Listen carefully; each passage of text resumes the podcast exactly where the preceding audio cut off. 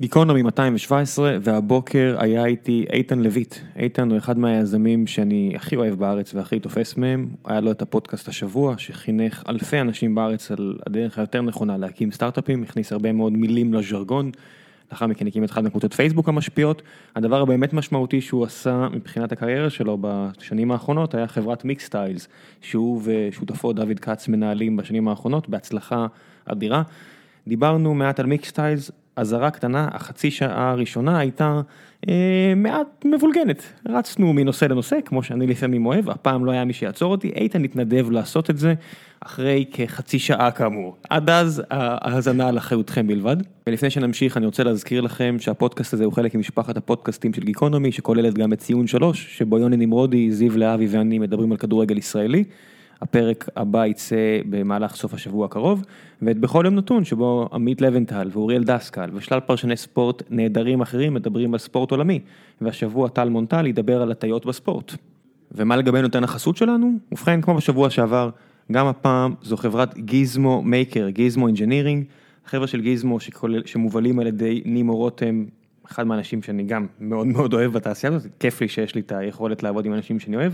נימו והחבר'ה שלו בגיזמו מאפשרים ליזמי הארדוור, בניגוד לתוכנה, בעצם מדובר על חומרה, להגיע מרעיון לאב טיפוס ומשם למוצר בייצור סדרתי במהירות. אני בטוח שלהרבה מכם, לרבים מכם יש רעיונות טובים, אבל חוסר ידע בפלסטיקה, מכניקה, אלקטרוניקה, מונעים, מונעים מכם לקחת את זה לדבר הבא, לשלב הבא. וכאן נכנסים החבר'ה של גיזמו, שכבר פיתחו עבור לקוחותיהם מספר מוצרים מאביזרי בית וצעצועים, זה כולל זיווד אלקטרוני ומוצרי IoT ועד רובוטים, מכשור רפואי ומה שאתם לא רוצים. יש להם קשרים נהדרים עם מפעלים, הם בעצמם יכולים לעשות את רוב העבודה ויעזרו לכם. הדבר הכי טוב שאתם יכולים לעשות, אם יש לכם מוצר, וזה לא משנה אם הוא עדיין בראש שלכם, מסורטט על מפית, או אפילו כבר עזבתם את מקום העבודה שלכם והקמתם את הסטארט-אפ, גיזמו, תיפגשו עם החבר'ה של גיזמו, תשבו איתם, הם יכולים לחסוך לכם הרבה מאוד זמן, הרבה מאוד כסף, והכי חשוב, הם יעזרו לכם להביא את הרעיון הזה אה, למצב שיש לכם מוצר שאתם יכולים למכור, אולי כמו מיקס סטיילס של אה, איתן, שמצליחה כל כך עכשיו. הם, הם עושים את זה באמצעות, כמו שאמרנו, צוות מהנדסים ומעצבים מנוסה מאוד, ותאמינו לי שאם נימו עובד איתם, הם top of top notch, החבר'ה הכי טובים שאפשר להשיג, והם יזניקו אתכם מרעיון לאב טיפוס. בימים אלה החברה פתחה נציגות בלב קהילת הסטארט-אפים בארץ ומציעה פגישות היכרות ללא עלות או התחייבות, גם בתל אביב. אז אם זה נוח לכם ואתם יכולים להגיע לאזור, הם, יצ... הם ישמחו לשבת איתכם, אני אשאיר לכם לינק, תנצלו את זה, לכו על זה. ועכשיו, גיקונומי עם איתן לויט, תהנו.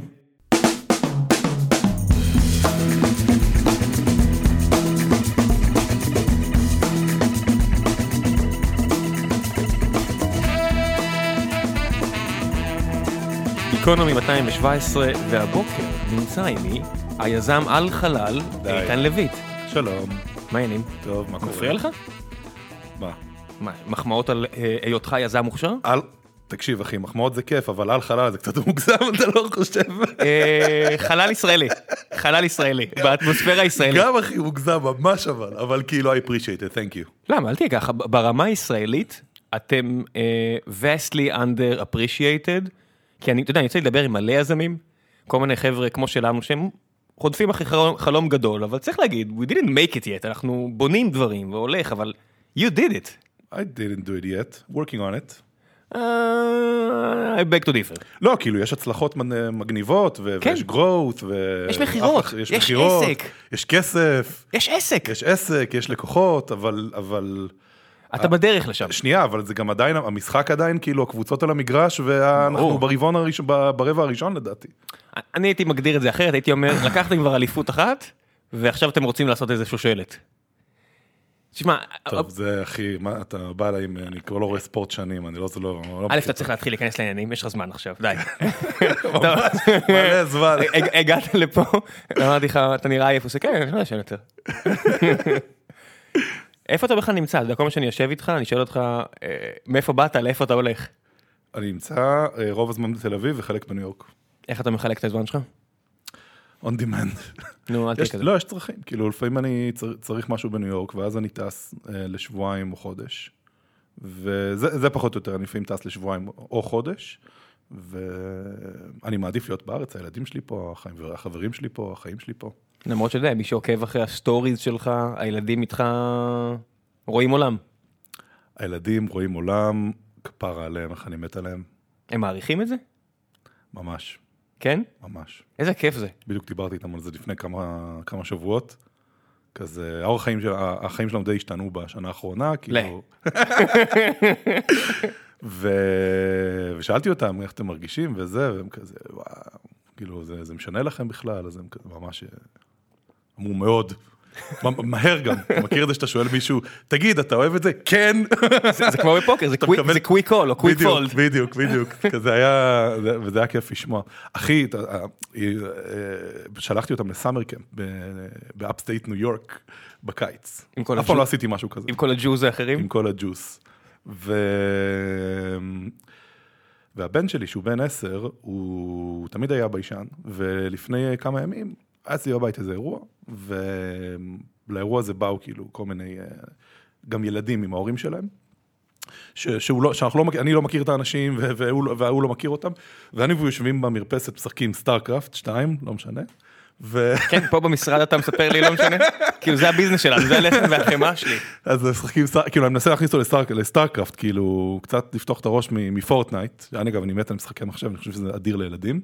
אז, אה, ויש אה, שתי אה, ילדות, כזה פחות או יותר בגילו, משחקות פינג פונג לידינו. ומשחקות פינג פונג, ואני משחק איתו, אני מראה לו כזה איך בונים ומה זה סטארקראפט, ואני קולט שהוא לאט לאט מסתכל עליהם, ומדי פעם, והוא מקשיב לשיחה שלהם, והוא, והוא סבלני, והוא מדי פעם שומע אותן אומרות משהו שיש לו מה להגיד, ואז הוא אומר, זורק להם איזה משפט. וכך הוא אומר פעם, פעמיים, שלוש, ואז...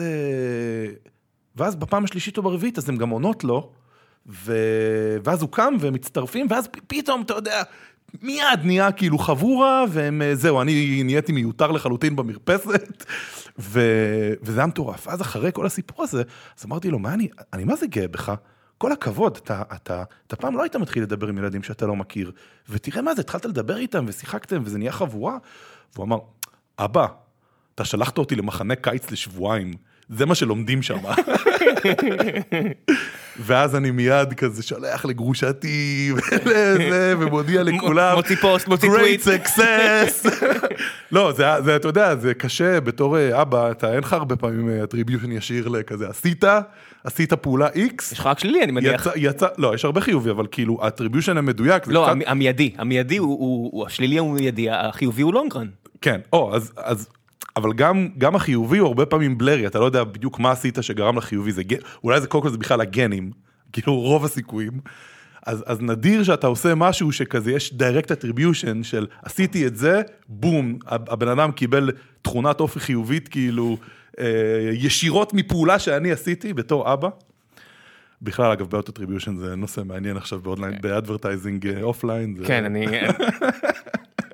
אה, מדברים על... למי שלא יודע מה זה attribution, אז נגיד אתה מפרסם בפייסבוק, אז אתה יודע בדיוק, פייסבוק יודעים לדווח לך כמה הוצאת על כל user, כמה עלה לך כל user. האם זה user בכלל שהגיע דרכם? כן, כן. ויכול להיות שיש חברה מתחרה גדולה אחרת שאומרת, נניח היית ביוטיוב, ונניח ראית סרטון. אז נניח ש-90 יום אחרי זה פתחת אתר בוויקס, וויקס שלמו לנו, זה עלינו. ואתה אומר, וואו גוגל, וואו. באמת, אני חייב לכם כסף? כן, זה קורה. אה, השמועות אומרות שיש משהו כזה, ו... לא, הם עובדים פר ריזולט? כאילו, הם רוצים אחר כך כסף על ה... אני מניח שזה פר חברה, זה לא, זה לא דברים שמה שנקרא מפריע לחברות כמו שלנו, אלא לחברות אה, בסקייל טיפה יותר גדול, אה, וכן, גוגל נמצאים במקום, אתה יודע, זה כיף שאתה, שאתה הילד הכי גדול בשכונה ושאר הילדים, לא שהם לא קטנים, הם לא קיימים. אחי, פייס... מה אתה מדבר? פייסבוק לוקחים לגוגל את הארוחת צהריים? אתה חושב? וואו, כמפרסם? שמוציא מאות אלפי דולרים פרסום. בחודש? בחודש. זה הזוי כמה שקשה לפרסם בגוגל. ביוטיוב בכלל, יוטיוב זה כזה, מה קורה שם? הם השתגעו לגמרי. אחי, זה לא עובד, כאילו קשה.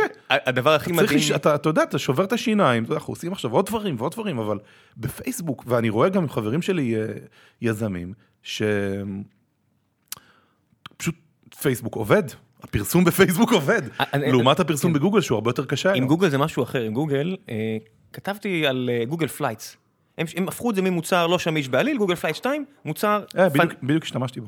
מוצר פנטסטי, יצא השבוע הגרסה השנייה, אמרתי, וואו, איזה מוצר פנטסטי. אמרתי, הגיע הזמן שהם ייתנו קצת לאנשי product, אנשי מוצר, להוביל שם ולא רק למהנדסים. ואז מישהו שם אמר לי, מה? איפה זה לא ככה בגוגל? מן הסתם אני לא אגיב על הדבר הזה, אבל התשובה הכנה היא כמעט בכל מקום אחר, שבו אתה עובד עם אנשים בגוגל, אני מצטער, המהנדסים לא נותנים לי לעשות את זה, זה לא, זה לא יקרה. אה, מעניין. כן, הר- הרבה מאוד מקומות, ב, ב, זו חברה מפוארת, היא בדיוק חגגה 20 שנה, יש לה את המוצר הכי, הכי מרוויח כנראה מחוץ, מלבד אייפון בעולם הטכנולוגיה, גוגל סרצ'. אני באמת חושב שמלבד אייפון יש סיכוי שזה המוצר הכי מרוויח בעולם, כמוצר בודד. כן, מה עם הש- פייסבוק? אני לא לא מכיר את המספרים. כי, כי מה זה פייסבוק? לא, מי- אבל? פייסבוק- אה, אתה אומר פייסבוק advertising נגיד? לא, פ- שנייה, פייסבוק. ה news- feed. אז מה, אני מדבר כמוצר בודד מתוך כל המוצרים של למה, פייסבוק. פייסבוק זה לא מוצר בודד? לא, כן, אני חושב שה revenue יכול להגיע נגיד מאינסטגרם, מ... מ- עזוב את אינסטגרם. אתה אומר. הכל ביחד. לא, עזוב שנייה את אינסטגרם, סבבה, בוא נעיף את אינסטגרם. רק פייסבוק. גוגל מרוויחים יותר. ואני חושב כן? שהרוב המוחלט של הכסף של גוגל מגיע מ search אז... אבל פייסבוק is getting there. אתה יודע, ואני הכי אוהב את הכותרות האלה והעיתונים הכלכליים של בגלל הטעות הזאת, פייסבוק איבדה 13 מיליארד דולר עליי. ואתה אומר, לא, היא לא. היא לא איבדה 13 מיליארד. שווי המניה נחתך, בגלל שהיא שווה מלנת אלפים, אז ירד אחוז, אז כל אחוז שווה 6 מיליארד דולר, אז 2 אחוז זה 12. זה בסדר, זה עולה 2 אחוז, יורד 2 אחוז, תפסיקו עם הכותרות. אתה יודע, הרמה של הציבור, ואחרי זה אתה רואה אנשים, ואז אתה רואה איזה טור בארץ. אנחנו רואים את הירידות של פייסבוק, ומה זה אומר לנו על המצב הסוציולוגי, אני הם ירדו ב-24 מיליארד, זה 4 אחוז.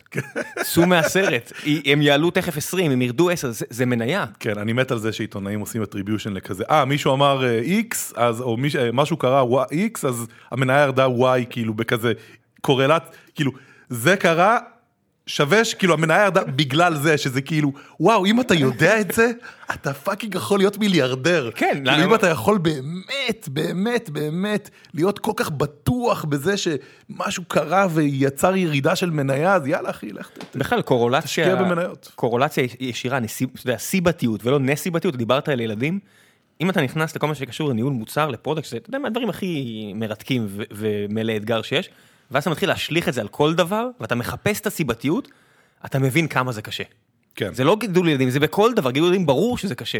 אתה מדבר על מניות, אני מדבר איתך על כל דבר, מה אני עושה כדי, אתה יודע, מערכות יחסים בין, עם משפחה ועם חברים, אתה אומר, אוקיי, עכשיו יש תקופה טובה. מה עשיתי כדי שזה יקרה?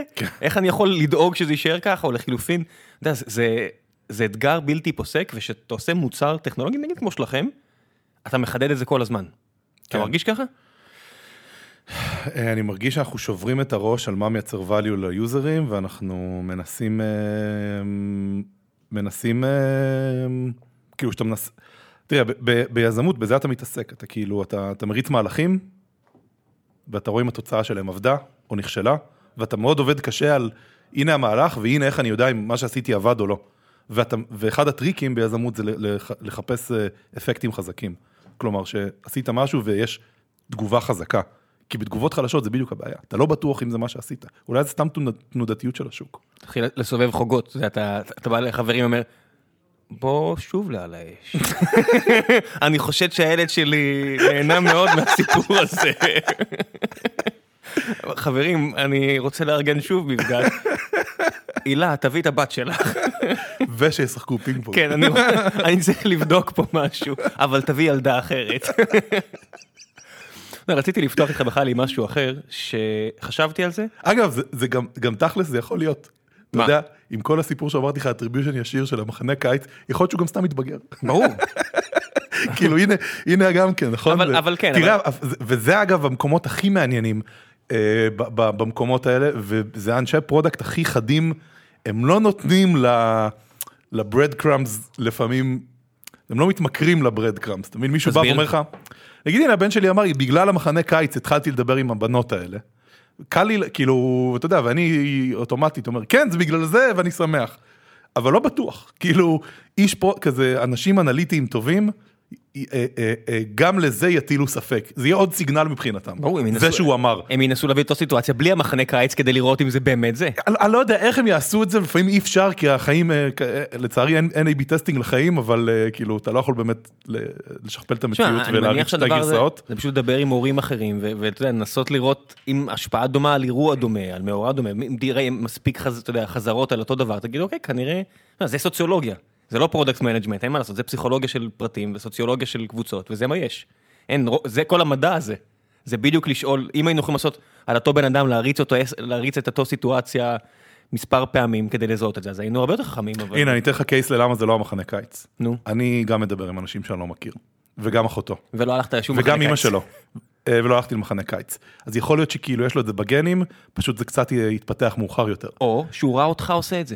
מספיק פעמים. could be. נרצ'ר או נייצ'ר, אתה יודע, זה... נרצ'ל, בדיוק. זה, שאחת השאלות בדברים האלה. אבל חכה שנייה, תן לי להחזיר אותך אליך, וחכה שנחזור לילד שלך אם אתה רוצה למעיין. אה, אחי, איזה התפוצצות של נושאי שיחה, באמת. אני יודע, 10 דקות, 12 דקות, תראה מה קורה פה. איפה, מי, דורון לדעתי בדרך כלל הוא המפקס, נכון? כן, אבל... וגם אצלי אה, דוד הוא המפקס, אה.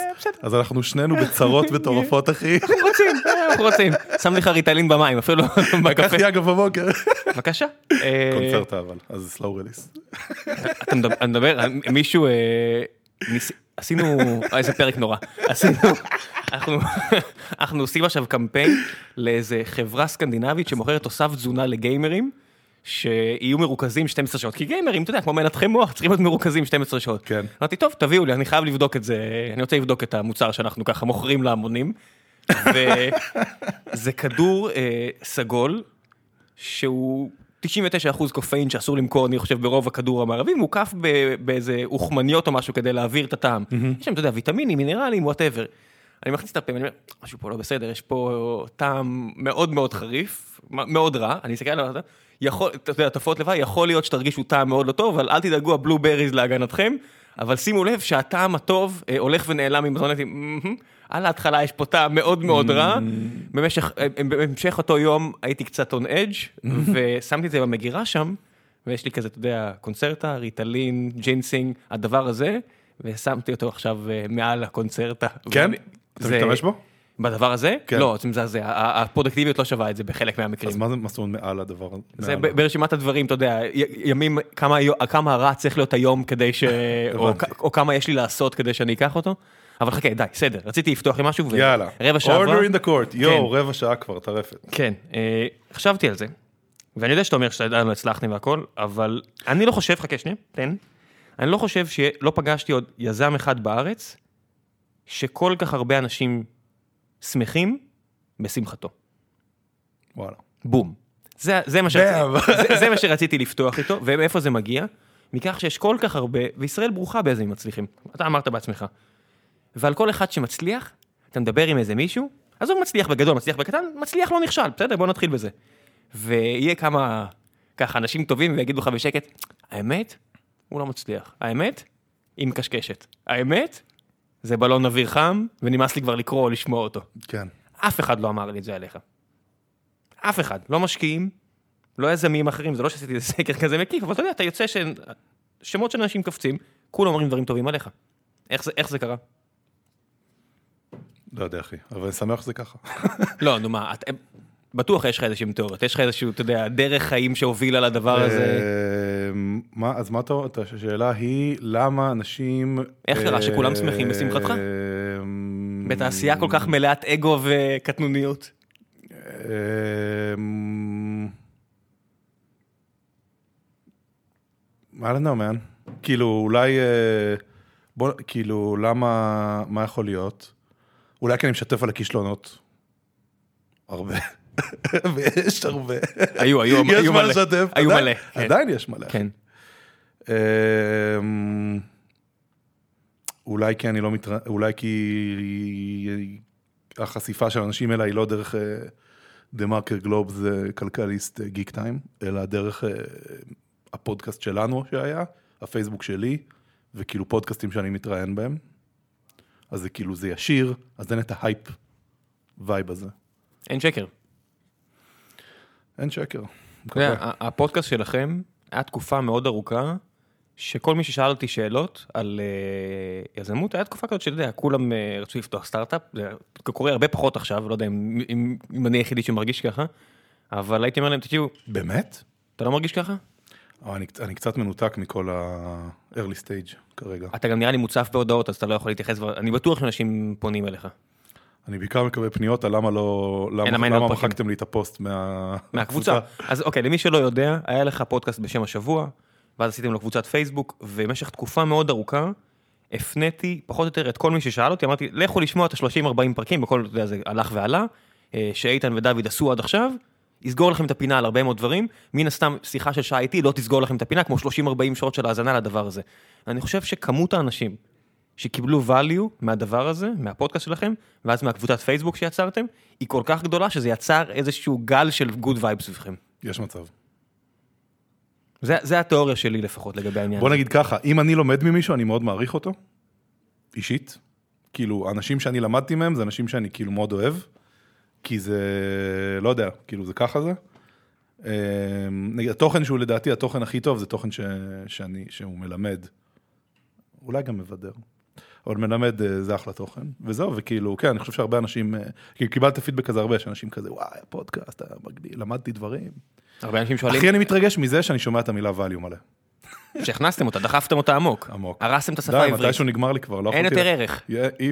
כמה אפשר להגיד את המילה value? אמרתי, די, די כבר, בחייאת רבאק, בוא נשנה את השם של הפודקאסט ל-value, אבל זה כל כך חשוב ביזמות. כן, הפודקאסט כאילו- שלכם שעדיין זמין, ניתח בעצם את מה שצריך לעשות. שאגב, זה השבוע, ושימו לב שהארץ פתחו פודקאסט חדש שנקרא השבוע. הם רוכבים לגמרי. איזה, ל- מה זה הדוש מוב הזה? לא, באמת, כאילו, למה? אה, אני אפילו... מה זה המהלך הדבילי הזה? יש פודקאסט כזה, למה? אני בטוח שזה... בישראל גם אין פה הרבה, למה? מה? מה זה אין פה הרבה? הם אפילו כתבו עליכם פעם, בדה מרקר, נכון, על השבוע. נכון. יש מצב שאפילו אותו בן אדם אמר, אתם יודעים מה? השתי דודס האלה כבר לא עושים משהו? שלנו. מיין. מיין. כן, זכויות יוצרים my ass. כן. אה, כן, אתה יודע, אל- תחפש ער- ערכים איפה שאין. וואו. אני... אני- אני- אני עומד- מאחורי מה שאמרתי. Mm. שמע, התעשיית העיתונות נמצאת במקום כזה שבשביל רייטינג עושים משהו הרבה יותר גרוע מאשר לקחת את השם של הפודקאסט שלך. שרמן, אבל נהיה בוגר, אני למדתי מדוד, בוא נדבר על נושא אחד. דבר איתי. לא יודע, בוא נמצא נושא. תגיד לי, תבחר. אני אתן לך קטלוג. נו, מה מעניין לדבר עליו? אפשר לדבר על StreamElements, לא. אפשר לדבר על... אה, מיקסטיילס. בוא נדבר על מיקסטיילס. אפשר לדבר על מיקסטיילס. למרות שבטח סיפרת על זה אה, כבר הרבה פעמים, נכון? דיבר- סיפרתי הרבה פעמים. יש לך כוח לעוד על... פעם אחת? כן, בכיף. אפשר לדבר גם על- על אה, להיות שם, אה, על גירושין, כל הדברים. אני כאילו... וואי וואי. בוא, אתה יודע, עשיתי פודקאסט, אז אני יודע קצת כן. מה הג'וס. אתה אתה אומר... אז להיות אה, שמן, גירושין, חכה שנייה, להיות שמן, גירושין, Mixtiles, אה, מה עוד לדעתי יכול להיות מעניין? אנחנו לדעתי הסטארט-אפ היחידי שאחד מהפאונדרים הוא, הוא נהיה VP talent, על התפקיד החדש שיצרת?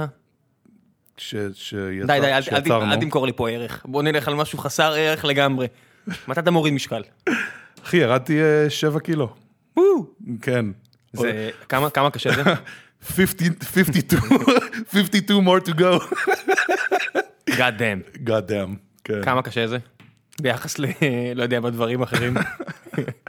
לרדת במשקל, אחי, זה, זה ממש קשה. אתה פועל נגד האבולוציה. האבולוציה הוא מיליוני שנים, אה, כאילו, תחשוב כמה אנשים מתו ונעלמו, כאילו, הגנים שלהם נעלמו, ובגלל שהם לא הצליחו לאגור לאגור שומן. שומן. תחשוב על זה שנייה. כן. כאילו, מלא. מלא. מלא כאילו אנשים כזה לפני אה, שני מיליון שנה ראו כזה אה, אה, חיה ולא אכלו אותה והם כזה גון. זה, אנשים- ראו שק. של- תפוחים לפני מיליון שנה, אמרו, אחי, כמה תפוחים אתה אוכל? די, מה נסגר איתך? כן, מת? בח- בחורף הבא מת. עזוב, אל תסיים את הממותה הזאת, תסיים 80% כן. מהממותה, תזרוק את זה. עדיף תזרוק את ה-20% הנותרים, מאשר שתסיים את הכל. כן, יש, אה, יש ספר מגניב שנקרא Hungry Brain, ואיזה מישהו, אה, אה, סקוט אלכסנדר, איזה בלוגר מגניב כזה ממש, כתב עליו אה, משפט יפה שהוא אמר שקפיטליזם זה, אה, זה optimization, כאילו, זה, זה, זה optimization function, שגורם לזה שכל החומרים שמיליוני שנות אבולוציה, כאילו גרמו לגוף שלנו, וואו, מה זה הרעש הזה פתאום? אה, איזה, שחררת איזה משהו. מיל... לא, אבל אני מרגיש כזה הד מטורף. אז אני אוריד לך את הווליום. אתה בטוח שזה לא זה? כן, כן, אני רואה את האוטו. נגלוב את זה תכף. זה השלב שהמאזינים אמרו, טוב, פה הסאונד התחרבש. תמשיך, תמשיך. בקיצור, אז, אה, אז, אז הוא אמר שקפיטליזם זה כזה אה, פונקציית אופטימיזציה, שגרמה לזה שמיליוני שנות אבולוציה כזה, כל מה שהגוף אה, למד לרצות אחרי מיליוני שנות אבולוציה, יהיה בשקית של דוריטוס.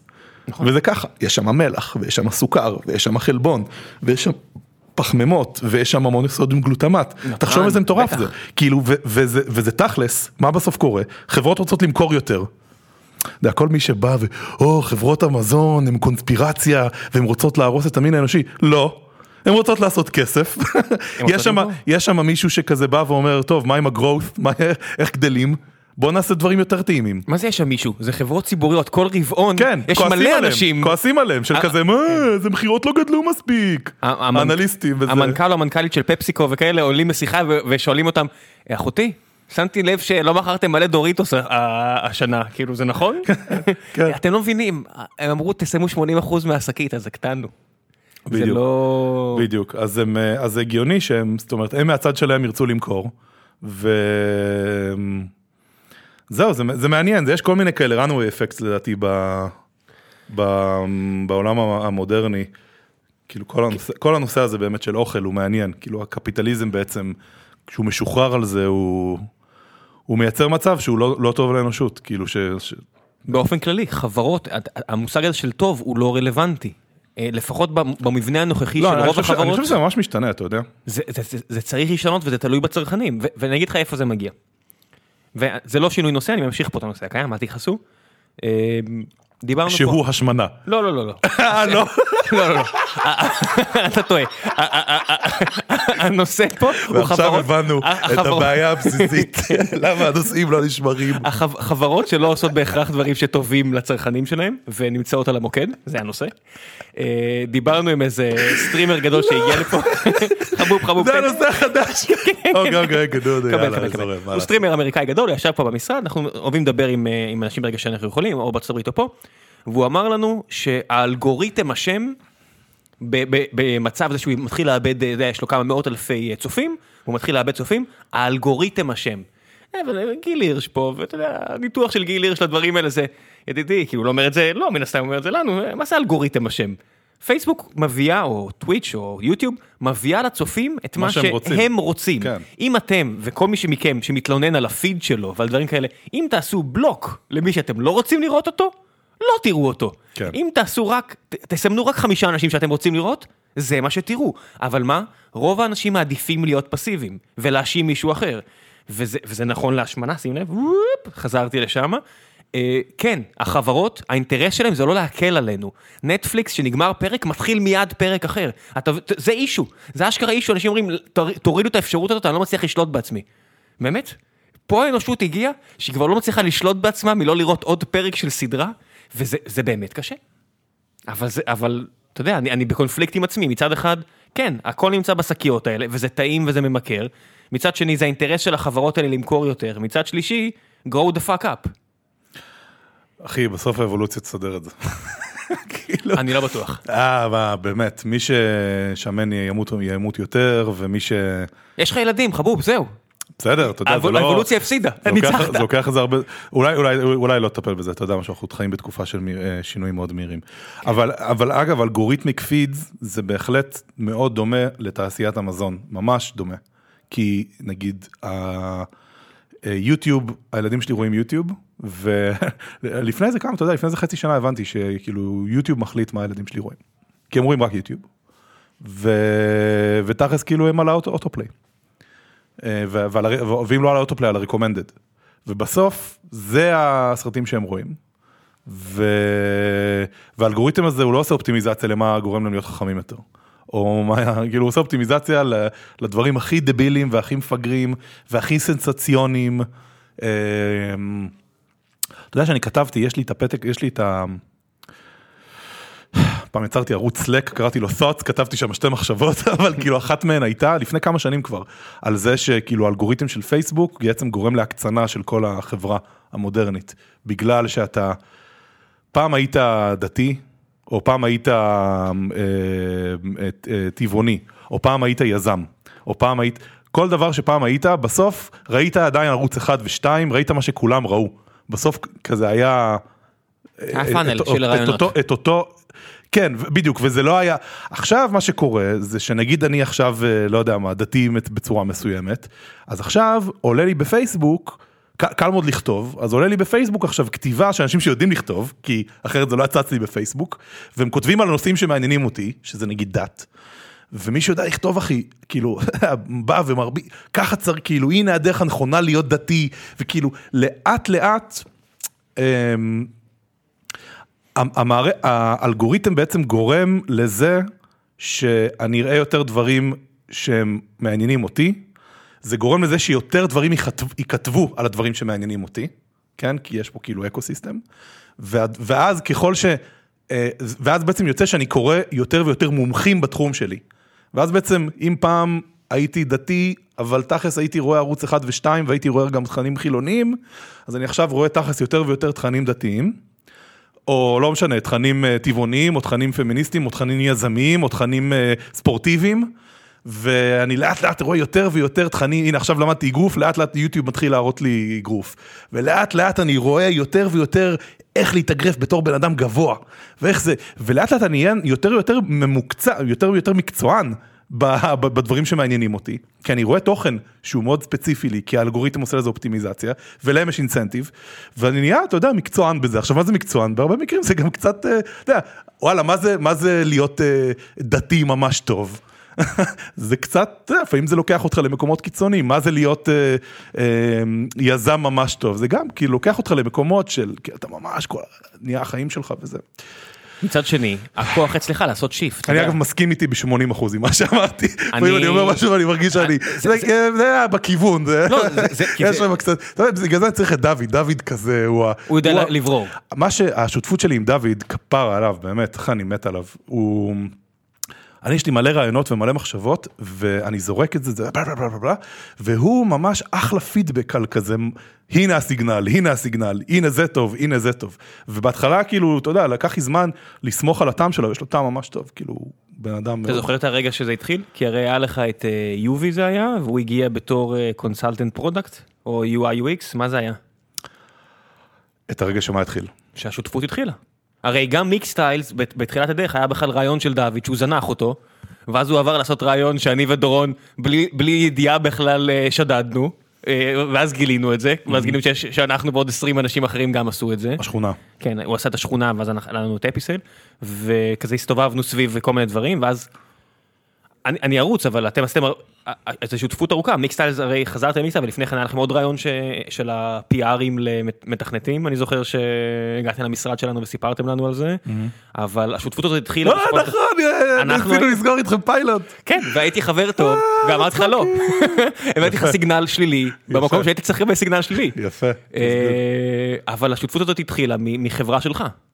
השותפות התחילה, כאילו פעם ראשונה שראיתי, הייתי באקסלרטור של גוגל קמפוס, כמסגרת זה שהייתי בג'אנקשן, ואז ראיתי, הוא בא להרצות שם, הוא בנה את חלק מהאקסלרטור של גוגל קמפוס, את התוכנית הזאת של ה Launchpad, אז הוא, והוא גם היה עשה את אחת מההרצאות שם, ראיתי הרצאה, מאוד אהבתי אותו, אבל זהו, ואז כזה קצת דיברנו בצ'אט, על יוזמות אה, ליזמים, אגב זה היה מעניין, על כזה social stuff ליזמים, סליחה, ואז,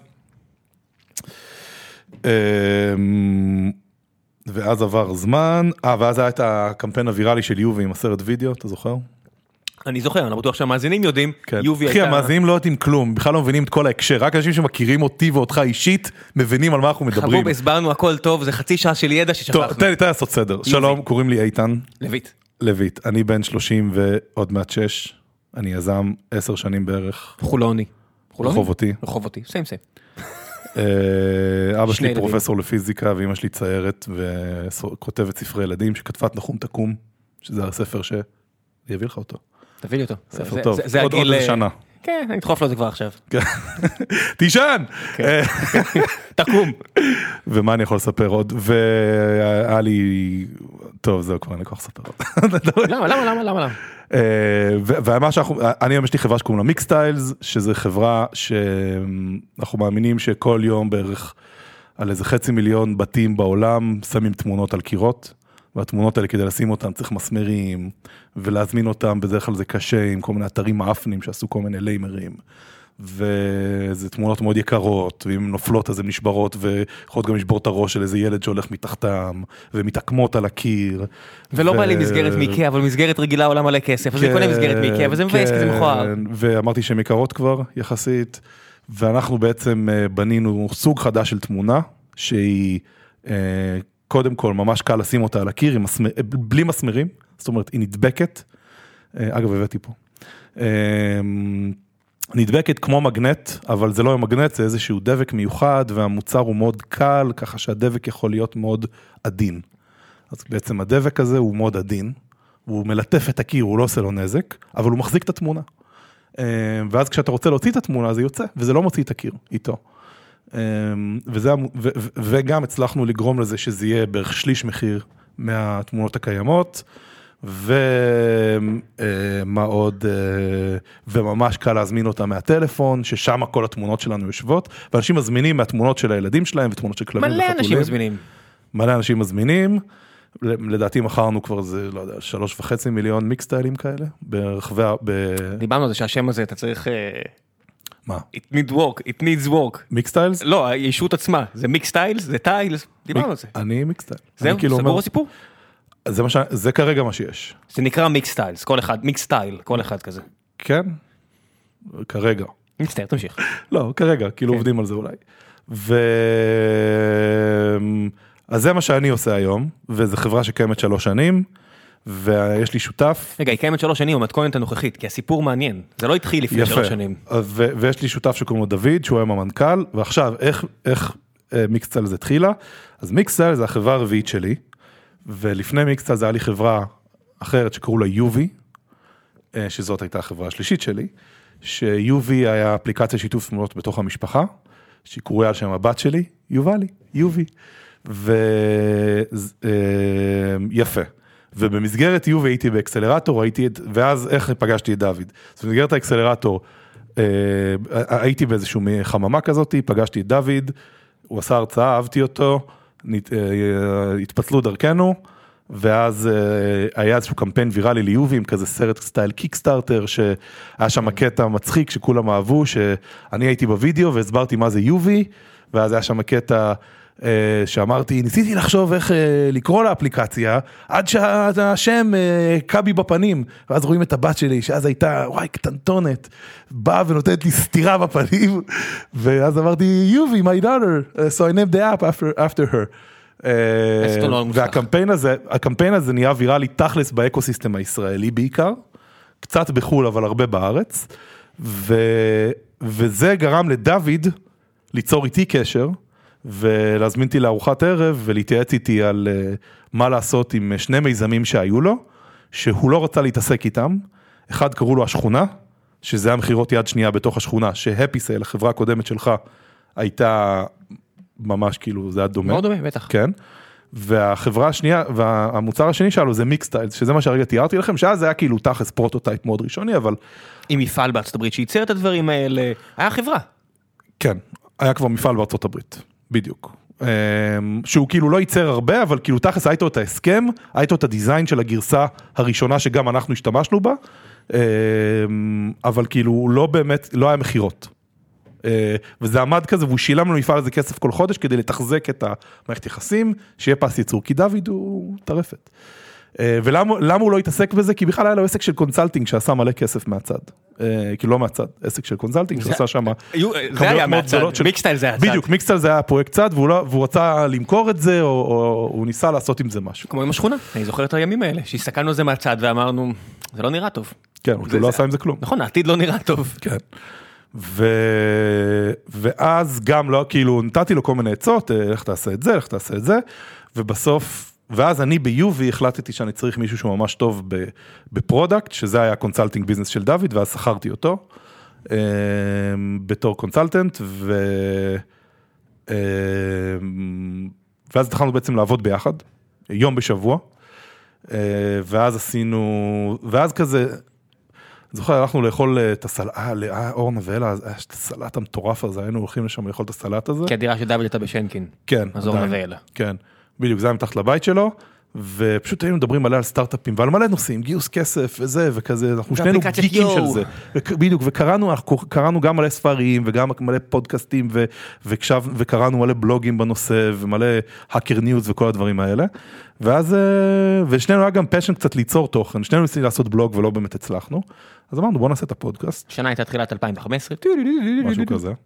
ואז עשינו את הפודקאסט, ואז, אה, ואז אה, התחיל להיות אה, מה שאני קורא לו ברקה, כאילו היה ברק, כאילו הפודקאסט הצליח, העבודה שלנו, זאת אומרת יובי בסוף נכשלה, החברה אבל, ה- אבל העבודה הרגישה טוב, ואז התחלנו, כאילו, התחלנו בעצם כן, להיות שלא, שותפים. שלא יישמע שהכל, אתה יודע, היה up and to the right בצורה חלקה, כי ניסיתם כל מיני דברים. הדבר היפה פה, זה שהייתם מחויבים א' על השותפות, ב' על זה שאתם הולכים להצליח, אז ניסיתם לפני שחזרתם למיקסייד, ניסיתם להרים, מה שאמרתי לפני כן, עוד חברה אה, עם רעיון. ניסינו כמה, היה, רעיון ראשון היה לעשות אה, code reviews as a service, כלומר חברה שעושה, שקוראת את הקוד שמתכנתים כותבים בצורה אוטומטית, כאילו מתחברת לגיט-האב, שזה כזה אתר של אליו עולה הקוד של מתכנתים, אז זה כזה כל שבוע, נגיד החברה שלך, כל, אה, אה, כותבת מלא קוד בשבוע הזה, אז אנחנו פעם בשבוע היינו קוראים את כל הקוד הזה, ומחליטים וקוראים אותו, כאילו, ומתכנת ממש טוב היה קורא אותו, ואז הוא היה כותב PDF של מלא עמודים, שנותן פידבק אמיתי על איך הקוד הזה כתוב, ו- ומתייחס להכל, לארכיטקטורה ולזה. וזה, היה לנו כמה לקוחות דווקא. נכון. אה, אפילו משלמים, אבל זה היה, אבל, אבל בסוף הבנו שזה פשוט חברת consulting. זה לא, יכול- זה לא יכול, זה- it can scale, אתה לא יכול להגדיל את זה אוטומטית, אה, זה לא סטארט-אפ. יש שם את pull request.io שעושים אה, משהו דומה. נכון. אה, דווקא, דווקא אני מאמין שאפשר לבנות חברה כזאתי, זה פשוט כאילו אם בא לך לבנות חברה שפשוט אתה מוכר כוח אדם ואתה עושה איזה, מר, איזה מרקאפ על, ה- לא, אתה אתה יכול על השעות שאתה מוכר. אופטימיזציות, ואז אתה יודע שבן אדם אחד לא יעשה 20 כאלה בחודש, אלא יעשו- יעשה 60 כאלה בחודש, הגדילה תהיה ליניארית, תתחפש לאקספוננציאלית בהתחלה, אבל זה ליניארי, כי אין מה לעשות, המתמטיקה זה מה שהיא מכתיבה, כן. זה לא סטארט-אפ. זה דווקא יכול להיות ליניארי בגלל שזה subscription, אתה לא חושב? אתה בעצם מוסיף לקוחות בצורה ליניארית, אבל שום- ה-revenue הוא לא חד פעמי. כן, ועדיין, זה בסופו של דבר אין שום שלב שאתה יכול לחתוך את העלויות ולראות את זה גדל. או, בדיוק, אין- אתה בסוף חברת services, נכון. כאילו, החברת services, למי שלא מכיר, חני, איזה דיבור אחי של השבוע כזה, קפדנות על להסביר, אבל אה, מעולה. זה הבית ספר שבאתי ממנו. נכון. אה, אז כאילו, למי שלא מכיר, חברת service, יש, אה, בחברות יש חברת services וחברת product. חברת services זה חברה שתכלס מוכרת כוח אדם. נגיד, חברת שמירה היא חברה שנותנת, היא חברת services, כאילו בסוף המוצר שלה זה השומרים. מה אמרתי? איזה חברה? אמרתי חברת שמירה? כן. חברת אלא אם שמירה? כן זה protection, ואז זה באמת סקיילים, כי המוניטין שלך לבד טוב. סוגר לך מלא טוב, אהבתי, אתרים. אהבתי. כן. אה, למרות שאולי protection, זה דווקא בכלל marketing channel של demand generation. בסדר, הכל בסדר, זה- פי- פייסבוק יכול לעזור. אני יכול, אכפת לכם אני מאיים עליך בפיד? אז אה, וחברת, product. זה כאילו חברה שמוכרת מוצר ואז לא צריך, היא לא צריכה לגייס בן אדם בשביל כל לקוח חדש או בשביל כל איקס לקוחות חדשים. וזהו, וזה חברת מוצר, וחברת מוצר היא הרבה יותר מגניבה, למה? כי כאילו לא שחברת services זה רע, don't get me wrong, אבל בשבילנו היה, רצינו לעשות חברת מוצר, כי מוצר בסוף הוא עובד בשבילך. נגיד אחד הדברים המדהימים היה שהייתי בחופש איזה שבועיים עכשיו בקיץ, וכאילו, וחזרתי, וזה היה מדהים לראות כזה מלא Mixtiles נמכרו וזה, ואני לא הייתי צריך להיות שם, זה היה מדהים. אתה יכול לחשוב על חברת services, אני חושב, אוקיי, מקינזי וכל החברות consulting, זה או, ה- הם חברות זה ה- services. זה הרמה הכי גבוהה של. חברת service שאתה יכול להיות, כן. כי זו חברה ששווה מיליארדים, כן. והם מוצאים את הדרך לעשות אופטימיזציות כאלה שהשם הטוב שלהם כבר עושה את העסק עבורם. אה, אתה כמנהל גדול אה, מבין את זה אבל לא מבין את זה, yada yada yada, כל מי שהיה מעורב בבנק או איזה חברה גדולה ראה את זה מהצד. ו... ואני מנסה לחשוב על חברות מודרניות שהן חברות service, ואני אומר, המודל הזה, משהו בו אה, לא, או שהוא לא סקסי מספיק, או שההון לא זורם אליו, או שאנשים לא רוצים לעבוד קשה, אבל זה לא נכון. כי לא, בכל- הבעיה שלו זה כמו שאמרת מקודם, מאוד קשה, ל... אה, מאוד קשה להגיע שם לגדילה מאוד מהירה וחזקה. כאילו אין, אין growth אקספוננציאלי באמת, מאוד קשה, כי כל לקוח אתה צריך לגייס אנשים, לגייס אנשים זה קשה, ויש לך בעיות איכות ובלה בלה בלה בלה. בוא נוסיף לך עוד משהו. עובדים של היום, גם ככה אתה תלוי מהם מאוד, גם ככה מתכנתים הם מחזיקים אותך בביצים, גם אם אתה רוצה את זה או לא, הרבה פעמים פרסון ואתה כ-HR, אה, P- אה, VP טאלנט, תכף נדבר על זה, קרץ לי פה, אה, אז אתה יודע, אתה מבין מה אני אומר, אה, בחברת בחברת אה, service, הכוח אדם כל כך חשוב, כי הוא החברה, כן. ואולי במנטליות של 2018, כשכל שנתיים בן אדם כבר אומר, וואו, אני כבר שנתיים במקום עבודה הזה, בוא, בוא ניכנס לוו או לכל אחד מה, מה, מהאתרים האחרים ונראה מה, מה הדבר הבא שאני אעשה. אנשים אפילו לא נשארים ל vesting שלהם, שיש להם כסף מחכה להם והם לא עושים את זה, אז אולי לעשות חברת service ב ecosystem כזה, וזה לא רק בטק, זה בכל מקום, זה מה שמדברים על מילניאלס והכל, אולי זה פשוט לא חכם.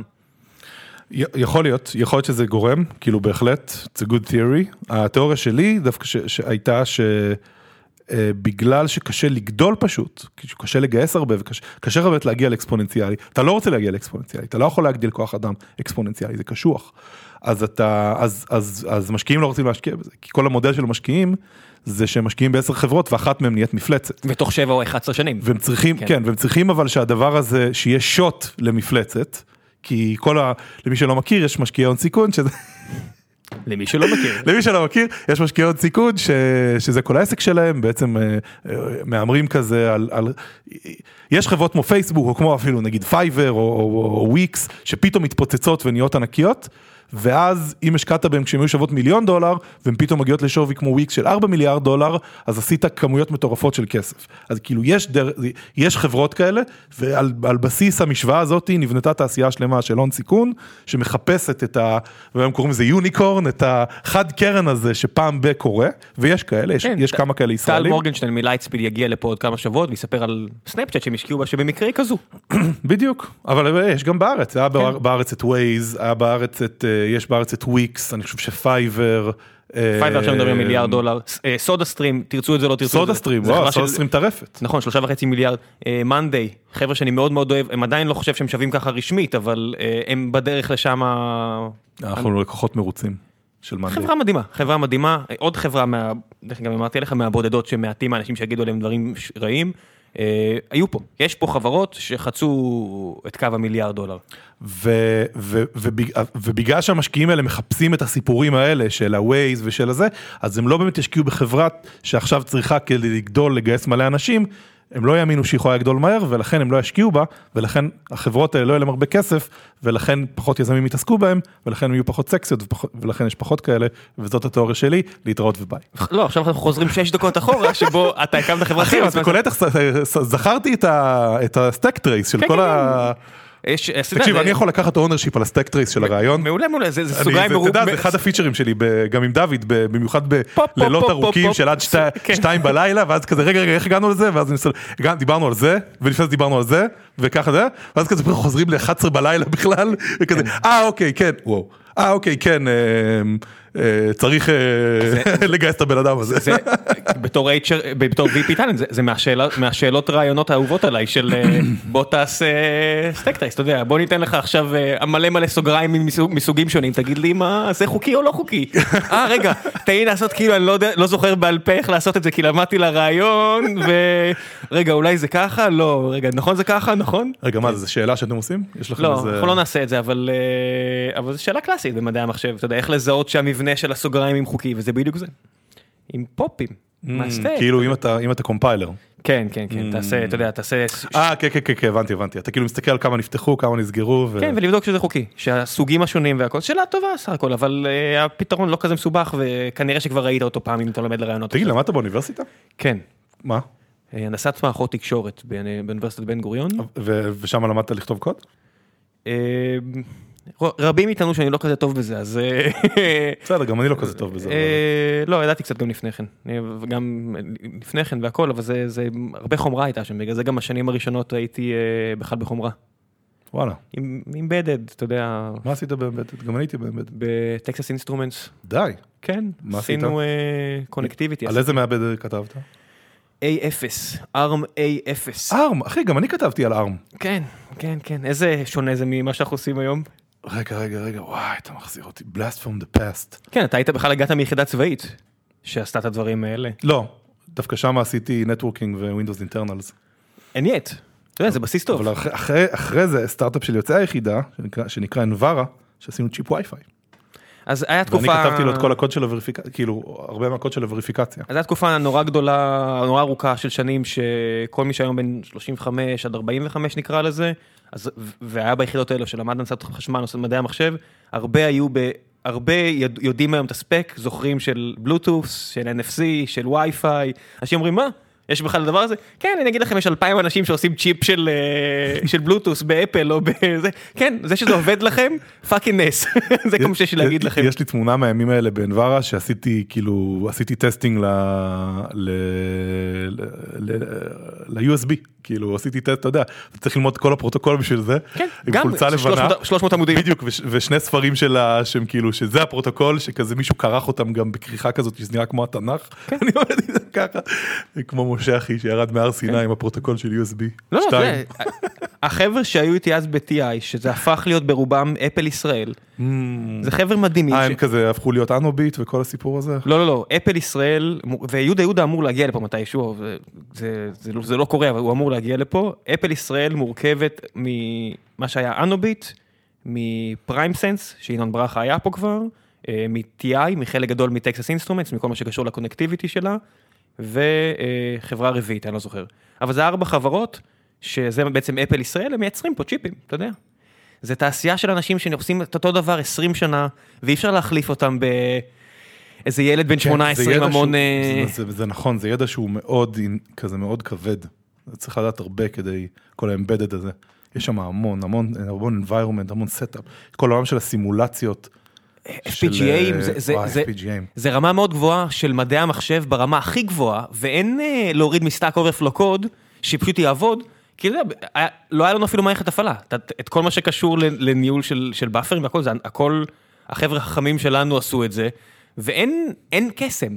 אתה יודע, היום, כשאתה מקים היום, כל ההתפוצצות הזאת של ההייטק, היא מבוססת על מגדל שלם של ידע נצבר ושל מוצרים קיימים. היום אתה בא להרים חברה, 99, אני לא מגזים, 99 אחוז מהעבודה כבר נעשה, אתה רק מרכיב אבני לגו כדי, לה, כדי להביא לצרכנים מוצרים ולבדוק מה הולך והון סיכון וכל הבוג'רס הזה, בפועל 99 אחוז מהעבודה הטכנולוגית כבר נעשתה. תחשוב על זה. אה, גיט, שאנחנו לוקחים אותו כמובן מאליו, ישב לך בחור מהחכמים של המאה ה-21 בסקנדינביה, עשה לך את זה, חסך לך, איזה מדהים שהוא גם עשה את Git. זה לא נתפס. זה לא נתפס. אחי, הבחור הוא הסטיב ג'ובס של ה... קודם כל אנחנו מדברים, למי. שלא מכיר, כן. אנחנו מדברים על לינוס טורבלדס, שהוא כן. כאילו מי שהמציא מערכת הפעלה שנקראת לינוקס, שזה ראשי תיבות של Linux is not Unix, שזה כזה בכלל רקורסיה, או משהו כזה. ו... ומה שמדהים בו זה שהיום כל האייפונים וכל האנדרואידים מבוססים על לינוקס. אמ, מערכת הפעלה של אפל מבוססת על לינוקס, רק ווינדוס לא מבוסס על לינוקס. אמ, וזה כאילו תכלס שינה, זה אפשר, אפשר את האייפון, אפשר את האנדרואיד, אפשר הוא את ה- עדיין אפשר מחזיק המק את הדבר החדש. הזה, כל הקוד עובר דרכו הוא עדיין. הוא עדיין פעיל, ו- והוא בעצם כאילו הארכיטקט מערכות ההפעלה, כזה הטכנולוגי הכי טוב, והוא גם בנה את הדבר הזה שנקרא גיט, שזה מערכת לניהול קוד. הסיפור של איך הוא עשה את זה, אתה יודע, אחד מהסרטונים האהובים עליי ביוטיוב, זה הוא מעביר הרצאה בגוגל, והוא אומר, מה אתם משתמשים פה, באיזה SVN או משהו? אה, אנשים אמרו לי אה, שאי אפשר לעשות משהו יותר טוב, אז פשוט תעשה את זה. אז אמרתי להם, בטח שאפשר, ותוך שבועיים אני אעשה את זה. אז מה עשיתי? עשיתי את זה, כתבתי משהו שנקרא גיט תוך שבועיים, אם אתם לא משתמשים בזה, אתם טיפשים. עכשיו, זה הסגנון שלו, ככה הוא, ככה, PR-ים, מה שאמרנו, pull request-ים, שמישהו דוחף קוד ואז צריך לעבור עליו, אז הוא עושה בעצמו PR-ים והוא משאיר הערות כאלה נבזיות לכל מי שלא כותב קוד מושלם, כי הוא דואג שהכל יהיה מושלם ושכל הדברים בעולם יעבדו פחות או יותר, והוא אמר, אין בעיה, יש פה משהו שלא עובד, אז אני אעשה יותר טוב, ומה שהוא עשה היום, זה כל כך סטנדרט, וזה חוסך מדהים. לא יודע מה, מיליארדי שעות עבודה בעולם, אני לא, לא יודע אם אני אפילו מגזים ממש. פה. הוא שינה את- עולם אה, הטכנולוגיה, אני זוכר, עבדתי עם SourceSafe ועם קליר קייס. קליר קייס וקליר קווייסט של IBM, בטח. כן. ו-SVN, ש-IBM קנו אותם, אה, ו-SVN, ו... תבינו, פעם, הכל היה איטי ומגעיל. אני אומר פעם כאילו אנחנו כאלה כבר זקנים, אבל היה פעם ש... אולי- אולי אנחנו באמת... אולי כן, זקנים. אולי כן. אה, היה תקופה שהיית כותב קוד ראשון, שני, שלישי, רביעי, מתכוננים למ- למרג'וג' לאיחוד הקוד למקום אחד, וחמישי, מאחדים את הקוד. זה היה, ככה החברות עבדו, ככה כולם עבדו. והיום, באמצעות גיט וכל מיני כלים טכנולוגיים שאנחנו כל כך לוקחים אותם כמובן מאליו, כל כך ובצורה כל כך מכעיסה, אנחנו לא מעריכים את מה שאנשים עשו לפנינו ועושים בשבילנו, גם, גם אם זה מטרות רווח, והיום כל הזמן טוב, דוד, אם היינו מעריכים את מה שעשו לפנינו, אז היינו כאילו... באמת אם היינו מעריכים אז היינו כל היום מסתובבים בכזה "או, וואו וואו יש פה בניין יואו יש פה בניין יואו מישהו פיתח טכנולוגיית בנייה שאפשר לעשות בניין של 100 קומות יואו מעלית יואו, תשע מטר לשנייה בשרונה, אה, מי המציא את זה? ומישהו, אבל זה, אתה יודע, כאילו אין, מה, אתה בסוף. חייב לעשות אבסטרקציות ולהתעלם ולהגיד fuck ולהתעסק בזה ברור, ברור, שלך, כן. ועדיין, ומדי פעם אתה שומע סיפורים על חבר'ה שעשו פלדה, התהליך של פלדה שמאפשרת בכלל הרבה מהדברים שאנחנו חושבים עליהם, אומר, God damn, God damn אנושות, איזה מדהימה את במאה החמישים שנה האחרונות שכולם בוכים על המהפכה התעשייתית שהיא עשתה אי שוויון והכל. גרמה אנשים להיות שמנים. כן, גם אתה יודע, כל הדברים האלה, ואנחנו וואו, איזה תקופה אנחנו חיים בה. אנחנו חיים הכי... ה-200 שנה האלה- Age of Wonders. זה, אתה יודע, כולם מחפשים את הנקודה שבה כבר לא תוכל להסתכל אחורה, ואני אומר, תנסו עכשיו, תנסו לחשוב עשר שנים אחורה, שנתיים אחורה, חמש שנים אחורה. כל פעם אתה רואה שידור טלוויזיה מלפני עשר שנים, זה נראה לך כמו לפני מאה שנה. ממש. תקשיב, אני, הרשת שלי בבית, הווי-פיי, זה נקרא Gateway uh, to all, for, to, for all human knowledge. כאילו, אחי, אנחנו, האינטרנט, איזה מטורף זה האינטרנט. איזה מטורף זה, אחי, שיש לך בכיס, כאילו, GPS, שכאילו יש לך בכיס מכשיר שמחובר לכל הידע האנושי, הכל. עם, עם, עם GPS, וואי, אחי, זה מטורף מה שיש, מה אז שקורה עכשיו אני מחזיר, סוגר סוגריים, אני מחזיר אותנו לעניין של הפידים, של הפיד ושל האוכל והכל. נתנו לך פה מתנה כלשהי, האנושות, הבריאה, מה שלא תקרא לזה, הידע נמצא לפתחך, כל האפשרויות, ומה הקטע המכעיס שרובנו, ככול, כמעט כולנו, בוחרים להיות פסיביים. מה זה אומר? שאתה צורך את ה... מה שהפיד מביא לך, אתה תאכל מה שכאילו הכי זמין, כי זה קשה, אתה יודע, זה... לא, אבל גם בסוף אנשים מתעסקים ב-X דברים, אתה יודע, מה, כן. לא יודע, גרושתי עכשיו הקימה עסק של, אה, לא עכשיו, הקימה לפני איזה שנתיים, שלוש, עסק של אה, אימון גופני, ווואלה, תחנה אחי, התחילה מ-TRX בפארקים, ולאט לאט עשתה עוד קבוצות, ולאט לאט... אה, עכשיו הקימה סטודיו, ועכשיו עוד סטודיו, וגם השתפרה בעצמה, וגם הייתה צריכה זה, וללמוד ושיווק. אז כאילו, ברור שהיא פסיבית, היא עייפה, אחי, היא באה כאילו לפייסבוק וגוללת אותו, כאילו, מה היא עכשיו, תתחיל להבין מה זה אלגוריתם? אז היא בהינתן... מבינה בדברים שלה. בהינתן הדבר הזה, האם באמת צריך להכריח את פייסבוק ואת חברות האוכל ואת כל האלה לשפר את דרכן? וואו, וואו, וואו, אחי, זו שאלה כבדה, אני לא חשבתי עליה הרבה. אה, בגדול רגולציה נראה לי טוב בהתחלה, ואז זה מתיישן, ואין לזה, כאילו, רגולציה לא, הבעיה שלה שהיא לא דינמית, רגולציה בדרך כלל בהתחלה נראה לי היא טובה, כשכזה הדאטה הוא פרש, והמציאות היא כזה, רואים את המציאות, אומרים, טוב, בוא נעשה רגולציה, יש בעיה, בוא נעשה רגולציה, ועושים את הרגולציה, ואולי זה טוב. אבל אז, חולפות 5-10 שנים, והמציאות ממש משתנה, ממש, וקשה לשנות חוקים, קשה. כי זה, כי זה נהיה פוליטי, וזה נהיה זה, ואז פתאום אתה, אתה נשאר עם רגולציות מפגרות, כמו, לא יודע, מה הרגולציה הכי מפגרת שאנחנו מכירים, בוא נחשוב. אה, אני מנסה לחשוב הפוך. אתה יודע, הצורה שבה אנחנו משלמים מיסים, הצורה שבה... אה, אתה יודע, אסף זמיר ישב פה, וואלה, היה נשמע טוב, בדיוק הקשבתי לו בדרך. כן, אני אני מאוד מחבב את הבחור. פעם ראשונה שאני שוקל, אני אני הולך לשמוע את כל הפרק כדי להחליט אם אני... פעם ראשונה שאני... אני מת על חולדאי. חולדאי מדהים. כן, הוא לקח עיר כושלת יחסית, והפך אותה לעיר-. עיר- עיר ברמה הכי גבוהה. אחי, תל אביב, טרפת, מה שהולך פה. ואת- באמת. ואתה על הקו של העיר שנחשבת להכי טובה אחי, בעולם. ואני מאוהב בניו יורק ברמות מטורפות.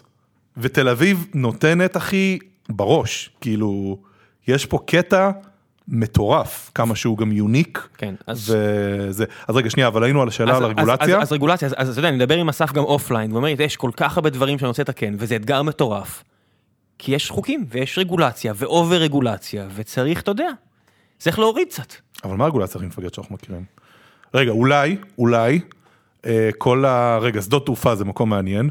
למרות ששדות תעופה זה מקום מדהים, אחי, זה שכאילו, כמות התאונות האוויריות כל כך נמוכה. העובדה שאתה לא, לא דואג אבל מה. אתה אומר על, ה... על זה שהם אומרים, אה, שמסבירים לך איך לחגור את החגורה? די, זה מוגזם, זה מוגזם, ככה אתה סוגר את החגורה. באמת?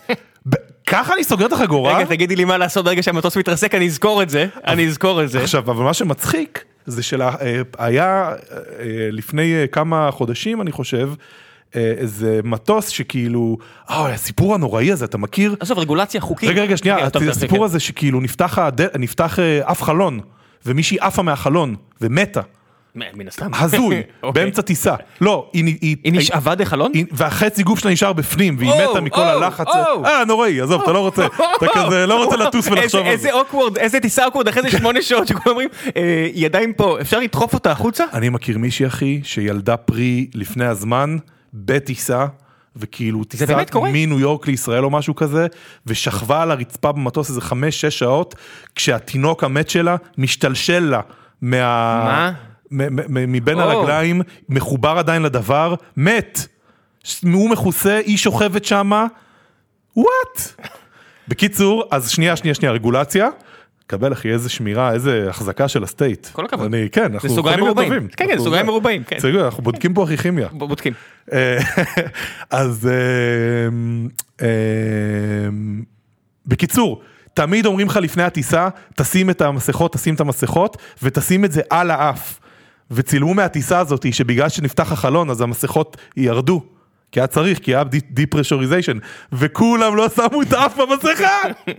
ואתה אומר, אלוהים ישמור! בטח, כי הם עסוקים בלהסתכל, עידן החדר לא כזה מבודד, בטח, כי הם עסוקים בלהסתכל על האישה שגופה חצי פה חצי שם, ומדי פעם מסתכלים בחלון. לא, תחשוב, כמה פעמים שמעת את הדבר הזה, כאילו, place the mask over your nose and your, and your mouth, כזה. ההוראות אה, של מה לעשות כשיש depressurization עם המסכה, שים את זה קודם עליך ורק אז על הילד וזה. אני בטוח שבלונדון- ואתה רואה כזה רוב האנשים לא שמו את זה על האף, איזה הזוי זה. אני בטוח שבלונדון יש את ה-mind the gap הזה שהרבה ילדים אומרים לה- להורים שלהם. למה הם חוזרים על זה כל פעם ואז פעם אחת יש מישהו שהחצי גוף שלו פה והחצי גוף שלו רכבת לקחה וההורה אומר ראית את זה פעם באה תיקח מטר מה, מהקו הצהוב אה, מה נסגר איתך אומרים לך mind the gap. אבל כן יש, יש המון המון רגולציות וזה משחק של אה, לכאן ולשם אתה יודע אז הדברים האלה נכתבים בדרך כלל מסיבה טובה ואז אה, כמו שאתה אומר הם נהיים stale. בדיוק. אז אה, האם צריך לעשות רגולציה על הפיד, האם צריך לעשות רגולציה על תעשיית הסוכר? נראה לי שעל הסוכר כן. פשוט כי זה מחלה כבר. זה מזמן כבר כן, זה לא, כן. אין, אין שאלה. כן. ועל הפיד, אז זה ממש, מור- קודם כל עכשיו עושים רגולציות על הפיד לדעתי. וזה, אתה יודע, הנה עכשיו מתחילים לחסום כל מיני, אה, תקשיב, יש, יש מישהו בארץ, יש רגולציה אמיתית עכשיו. יש ישראלי, ש... אני אפילו לא אגיד את שמו, כי אני, לא... כי אני נורא רציתי שהוא יגיע, ואני חושב שהבוס שלו לא ייתן לו להגיע לפודקאסט כזה, שאחראי על כל מה שקשור לפייק ניוז. זה ישראלי שעושה את זה, כי אני מניח שיושבים בפייסבוק אנשים מאוד חכמים, שיודעים היסטוריה, היהודים אחי. עזוב את היהודים, עזוב את יהודים, היהודים. אחי, שולטים על העולם. הסינים שיודעים לקרוא ויקיפדיה ורואים שלפני 100 שנה פירקו חברות אה, רכבות ופירקו, אתה יודע, את ההחלטה של... אה, ברח לי השם, לא משנה, אבל הם יודעים את ההיסטוריה והם רואים את ההלך רוח הנוכחי והם יודעים שאם הם לא יעשו את זה בעצמם, זה ייפול עליהם, ואני נותן להם את הקרדיט שהם ידעו להוריד את האש בעצמם וזה מה שהם יעשו, אבל...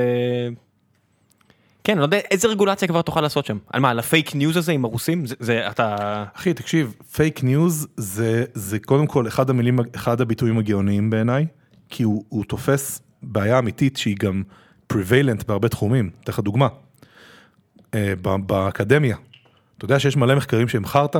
רובם, בטח בכל מה שקשור לפסיכולוגיה. נכון, כל ה-life sciences, קטסטרופה מה שקורה שם. כן, שניסו עכשיו לשחזר אותם, כן. אחי, לאחרונה ניו יורק טיימס פרסם איזה מחקר על, אה, אוי, עשיתי לזה ריטוויט.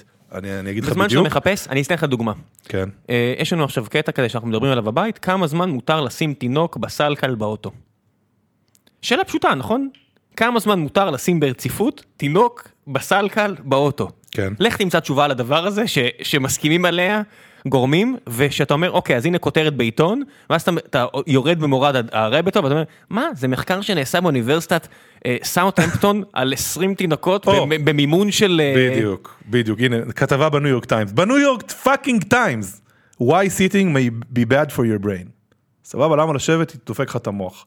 אחי, כאילו מישהו כתב pretty surreal that a single center n שווה 15, כלומר בדקו את זה על 15 אנשים, non-randomized, non-blinded, non-evidence based, surrogate infant study can get 900 word feature on New York Times, שזה כאילו, יש ממש קשה. כמו שדיברנו מקודם על הבן שלי ועל ה... על, אה, אה, הוא התחיל לדבר עם אה, ילדות, הוא, הוא כאילו נהיה פחות ביישן, אז הוא אומר, אה, זה בגלל ה... ה... זה, בגלל המחנה קיץ. וואלה, יש הרבה דברים כאלה שלא בטוח, לא בטוח, אפילו שזה נראה ככה זה לא בטוח, כי יש כל כך הרבה רעש, במיוחד בבני אדם. ויש הרבה שיטות, יש כאילו, אמ, נגיד, אתה יודע שאם אתה, אה, אה, השיטה המדעית זה, בוא, נשים שנייה בצד. בקיצור, כן. כן, אבא שלך פיזיקאי, אתה יודע, אז פייק ניוז, אז כאילו, יש את זה שמה. יש את זה כבר שנים מלא, טוב, בתקשורת זה, אתה יודע, אנחנו בתור ישראלים מרגישים את זה. על הערבי נהרג. אה, אה, פלסטיני נהרג, אתה זוכר שהיה את ה... שהזרח שחט את המשפחה של החמישה אה, חבר'ה האלה, את המשפחת פוגל או משהו כזה, וכאילו הכותרת ב-BBC היה שכאילו אה, הצבא הרג אה, פלסטיני. אז בתקופה כאילו הזאת... איזה, איזה כותרת אה, זה מטורף, כן, איזה זה- כמה, איזה קיצוני זה גם. כן, אני, אני זוכר את זה כי באותה תקופה ב-TI עבדתי עם, אה, אני חושב שסיפרתי, עם איילת שקד שהייתה איתי בצוות ב, בעבודה, פחות או יותר, עבדה על אותו מוצר, והיא זו ש... אני לא יודע אם מותר לספר את זה, אבל היא זו ששלחה את כל התמונות והכל של משפחת פוגל, ואמרה, "על מה אתם, מה אתם מדברים? ש- כאילו, אתם, לא יכולים להפיץ דברים כאלה, והיא, זה היה באיזה כנס בברצלונה, אני זוכר שכולם אמרנו בינינו בעצמנו, זה חשוב מה שהיא עושה, אבל אולי תתמקדי בלמכור את הצ'יפ הזה. טוב, שהיא תהיה ראש ממשלה, אני בטוח שהיא תדע לטפל במי שחשב אחרת. אה, אבל כן, אתה יודע, זה... תסתכל, הבאתי, יש לי ציטוט על הדבר הזה, ברשותך. A, news, a newspaper should be divided into four section, ואני מפרט, truth, probabilities, possibilities ו-lies. תומאס ג'פרסון, שתבין עד כמה כבר, טוב, כן. כן, כמה כבר הדבר הזה, הוא אומר, תחלק את הכל, אה, והוא אומר, והרוב יהיה בחלק האחרון, ככה זה נגמר. אבל אתה יודע, בתור אופטימיסט, אני חושב שזה מדהים שעכשיו יש את המילה הזאת פייק ניוז, ושאנשים מודעים לזה, ונגיד אני מלמד את הילדים שלי, אתה יודע, הבת שלי באה ואמרה יש חייזרים, איך אני יודעת? ראיתי את זה ביוטיוב. אז כאילו אני, אני, אני מלמד אותם לפקפק, וכאילו להבין שיש לאנשים אינטרס להגיד שיש חייזרים, זה מה שחשוב להבין, שיש incentives, כאילו שיש אינטרס להגיד שיש חייזרים, כדי לקבל קליקים ולקבל ויואים, כי מרוויחים על זה כסף. אז ברגע שאתה מבין את זה, אני חושב שהעולם עובר עכשיו חינוך מטורף סביב אה, לא להאמין ל, ל, למקור אחד, ל, לח, לחפש טריאנגולציה, הבעיה בזה, לחפש הצלבות. שכמו עם הרגולציה, שאתה לוקח יותר מדי חזק, אתה כבר פשוט לא מאמין, ואז אומרים לך, תחסן את הילד שלך, ואומרים, לא, כן. לא, אני לא מאמין לכם. זה הבעיה, שאתה מאבד את הסינגל למה? source אבל, of למה? שלך. אבל הפוך, כאילו, אה, כאילו לדעתי, כאילו זה שאתה אומר לא לחסן, זה בגלל שאתה מאמין לפייק ניוז, ואתה, אתה, אתה, אתה, אבל אתה לא מאמין להם, אתה מבין, אתה לא מאמין למקור של הידע ההוא, כי יש כבר כל כך הרבה מקורות ידע אחרים. כן, יש בהחלט בעיית אמון אמיתית לכל המיינסטרים אה, תקשורת, מיינסט כמו שטראמפ הוא מיינסטרים מידיה, לא, וזה, זה, זה באמת ככה, כאילו, בסוף CNN אומרים לך שצריך לעשות אה, חיסונים, אבל אני קורא עכשיו, אבל כשאני קורא ב-CNN על פיגועים בישראל, אני אומר, מה, מה זה החרא הזה? עכשיו, אני מניח שלהרבה אנשים יש את הסנפשוטים האלה, שהם כזה פתאום רואים משהו שהם כן מבינים בו, והם קולטים כמה שכאילו הכותרת מעוותת לחלוטין. לי ולדורון זה קורה הרבה שנים זה קרה בעבר עם תעשיית המשחקים ש- ששם אני והוא התחלנו אז היה שולח לי משהו מדה מרקר ואומר מה זה הם לא מבינים כלום ואז תמיד עולה לנו השאלה רגע אבל הם כותבים על נושאים אחרים יכול להיות שבדבר הזה שאני ואתה במקרה מבינים. הכתבה פה מביכה אז יכול להיות שגם בדברים אחרים היא מביכה שפשוט אנחנו לא מבינים הנה עכשיו עם. אינישיטיב Q והיה כתבה בגלובס על, אה, על, אה, למי שלא מכיר על אה, שר- על המד- על המטבעות למי אה, שלא מכיר, יפה. לא, לא, או, זה- או, best practice, למרות למרות למי שזה- שלא מכיר. זה יש לי הרגשה שכולם מכירים כי כולם בד- בדבר הזה אה, איך קוראים לו וולף. שר וילף, סער וילף, שיצא ב, ב, בקמפיין מבריק שלפני שיש לו בכלל את החברה, הוא כבר יצא בקמפיין של בואו נעשה כסף חדש, ידה ידה, לא משנה, יש פה תכף פרק אה, בעוד שבועיים על הנושא הזה, פחות או יותר עם, אה, עם סאגה, חברה אחרת שקשורה אה, לקריפטו קרנסי, אז מה רצית להגיד עם... בקיצור? הבן אדם מנסה לעשות מהפכה לא טריוויאלית לא. במערכות התשלומים העולמיות שהן שבורות בתור מישהו שכאילו עובד היום בכמה מדינות. זה פשוט הזוי כמה אנרגיה הולכת וכמה אינוביישן מת בגלל שקשה לסלוק כסף וקשה לעבוד עם לקוחות וזה הכל חרא. כי זה מערכות מאוד מיושנות וזה תכלס אה, דואופול של ישראכרט ו... ו- בארץ. ו... אה, של מאסטרקארד וויזה. עולמי. כן. מאסטרקארד וויזה זה איזשהו דואופול כזה ו... ו... בקיצור, ומישהו מנסה לשבור את זה, והוא אה, בעזרת קריפטו וזה, ואתה מקבל בהתחלה טוקן, עשה שם איזה דבר, ו-it's a good idea, it's a good shot. וגלובס אחי באו, וזה הונאה, וזה, וזה פירמידה, ופשוט כתבה של מישהי שלא מבינה, ו... לא, לא, יודע משהו, incentivized לעשות, יש incentive חזק לעשות דרמה. כאילו, היא צר... ז- בסוף הבוס שלה שואל אותה, מה עשית חודש? ואז פותחים את הכתבות ה-analytics, ומסתכלים כמה page views היה לכל כתבה. והעורך גם נשפט על הכותרות, מה ה-click through ratio של הכותרות שהוא עשה. והם יושבים ונשפטים על בסיס הדבר הזה. עכשיו, מה, מה תופס? מה בני אדם אוהבים יותר מ... הרי אנשים אוהבים כאילו ל- לשנוא בערך פי עשר משהם אוהבים לאהוב. שתבין כמה מה שאתה אומר עכשיו זה חדש, ותראה כמה זה הכל סינגולרי והכל רץ מהר. לפני שנתיים, שלוש, לא זוכר אפילו כמה, היה את העניין הזה של קבוצת שלנו שרצו להנפיק פה בארץ. כן. או, שזה היה מדהים שעצרו אני אותם. כתבתי על זה, אה, פשוט פוסט, כי הסתכלתי ואמרתי, מעצבן אותי שזה קורה, כתבתי על זה, יוסי תגורי כתב על זה, זה קיבל איזה אלפיים שיירים. אלפיים שיירים, זה הרגיש כאילו כל המדינה זה, התקשרו אליי מפורבס, התקשרו אליי מהכל, כתבים כלכליים בארץ התקשרו אליי, אמרו לי, תגיד, אני לא אציין שמות, ערוכים של, ה- של אחד מהעיתונים, כולל זה שאתה ציינת, אומרים, לי, למה זה מעניין? ידה ידה ידה, אני לא חושב שזה קורלציה ישירה, אני לא עושה את ה- את הקשר, אני אומר, אבל זה קרו כמה כאלה בתקופה האחרונה, עכשיו מחפשים ממצב שכל סטארט-אפ הולך להציל את העולם, עכשיו הבונטון זה, בוא נוכיח שזה חרא. כן, אגב, יש בכלל וייב שלילי עכשיו על אה, סטארט-אפים ועל אה, כל הסיליקון תכף וואלי, שזה נעשה מטורף. תכף עוברים לשאלות ונסיים, כי אני רואה שאתה מסתכל שם על השעון. לא, לא, אני פשוט, רגע, בוא אני אגיד לך, יש לי פגישה ב-12 גם כן. כן, כן, אין מה לעשות, אנחנו, אז, החיים אה, עצמם, לא, אז אני בסדר. כן, יש לנו עוד- רבע שעה. רבע שעה. רבע שעה. אז כן, אבל אני קצת מאשים פה את היזמים ואת עולם היזמות באופן כללי, יותר מדי שנים של בוא נעשה, אנחנו מצילים את האנושות, ואנחנו אה, פרחים, ואנחנו אה, לוקחים אותנו לשלב הבא, וכל מיני כאלה, ולא אחי, אתה מקים עסק, אתה מביא ערך, שזה מגניב, אני אספר לך סוד, גם עסקים קודמים, בשנות ה-70 וה-60, הרבה מהם הביאו ערך, אולי שלילי, אולי הביא- הביאו ערך, אנשים רצו את זה, ואנשים התחילו להאמין יותר מדי לשטויות שהם הם מאמינים, ובכל העולם, במקומות מקומות כמו ניו יורק וסן פרנסיסקו, פתאום אנשים שמו לב, היי, הדירה שלי, אני לא יכול לגור בה יותר, מי אשם? אה, אני חושב שזה החבר'ה האלה שחוגגים 20 שנה, הגוגל האלה שמכרו לי לוקשים, אני לא יודע להעריך את הדברים הטובים שהם עשו, אבל הדברים הרעים שהם יצרו, נורא בולטים לי בעין. אה, זה בעיה. בגלל זה אני מאוד מאוד אוהב עסקים, אני מודה, כמו שלך, שלא מתיימרים. אני אוהב את זה. אתם מייצרים מוצר, אנשים קונים אותו, אתם מפרנסים הרבה משפחות, הכל טוב. אין את היומרה הזו של אני הולך להציל את העולם. זה- רק לפני כמה שנים. אה, יש לי יומרות. יש לי יומרות. העולם? לא, אבל נגיד יש לי יומרה שאני, ואני אני באמת, כאילו בוא אני אספר לך אותה, או לא, לא בדיוק יומרה, אבל יש לי איזה רומנטיקה של, אה, אתה יודע שבמערה של האדם הקדמון הכי, כזה, הכי ישנה, שזה בת 40 אלף שנה, מה יש על הקיר? ציור. ציורי קיר. ו, ובעצם לאורך כל האנושות, אנשים שמים על קירות תמונות, או מציירים על הקירות, או ששמים עליהם תמונות, אה, בדרך כלל של בני אדם וחיות. ואני חושב שמיקסטיילס בסוף, כאילו אחד הדברים שאותי תמיד מפתיעים במיקסטיילס, ו- וכל הכבוד ל- לדוד כפרה עליו, זה, ואגב, אחותו אגב גם כפרה עליה, הייתה אני. מת עליה. אין, באמת, יהודית כץ. איזה דבר, איזה משפחה אחי. אחלה, אחלה גנים. הם טיפוסים. כן, צריך לפגוש את ההורים שלהם. קיצור, אה, אחד הדברים שתמיד מדהים אותי במיקסה זה כמה אנשים אוהבים את המוצר. ו, ו, ובאמת תחשוב על זה, אין הרבה דברים ש, שאנחנו עושים היום שגם עשינו לפני 40 אלף שנה. וזה אחד מהם, כאילו לשים תמונות על קירות. אנחנו אוכלים, זה- זה- אנחנו שוכבים עם- עם- עם גברים נשים, יוצרים ילדים, כן. ואנחנו מציירים אוכלים, דברים על קיר. כן, נכון. או זה- לובשים דברים. לא, יש עוד, יש עוד, אתה יודע, לא יודע, הולכים, רצים, אבל...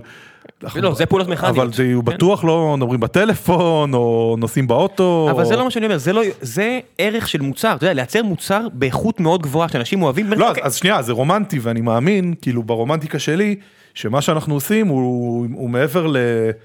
תראה, זה, אנחנו בטוח לא עושים תרופה לסרטן, כאילו, זה לא כזה עכשיו saving the world, אבל אה, אני בהחלט חושב שאנחנו עושים טוב. זה כאילו, מעולה, אני זה חושב- ערך חיובי, אני חושב נכון. שיותר תמונות על קירות זה יותר טוב. כאילו, זה- מישהו זה- שמגיע הביתה ויש לו יותר תמונות של הקירות של הילדים שלו, של, של חברים שלו, משפחה, או כלבים וחתולים, זה עושה טוב בלב, ובעם קצת יותר שמח. לא על זה אני כאילו- מדבר. אבל זה בדיוק, נטו זה- טוב. זה כולם יכולים להבין. אתה מבין, אתה לא מוכר פה לוקש, אתה אתה מוכר פה ערך שאני יכול להבין אותו. אז מי מוכר לוקש? תן דוגמה ללוקש. ש, ש, שלא יודע מה, ש, שפייסבוק. שפייסבוק אומרים שהם אה, מצילים את הדמוקרטיה והאנושות, גם אם הם כן עושים את זה באיזשהו מקום, ברגע שאמרת את זה יותר מדי פעמים, אבל שהם, בוא נפריד שנייה מהנראות והמהות. לא, הם באמת עושים את זה. אני, אני, בד... אני, לג... אני יותר בצד שלהם, אני מודה. אני באמת רואה בעיקר את הערך שמגיע מזה. פייסבוק שינו את העולם.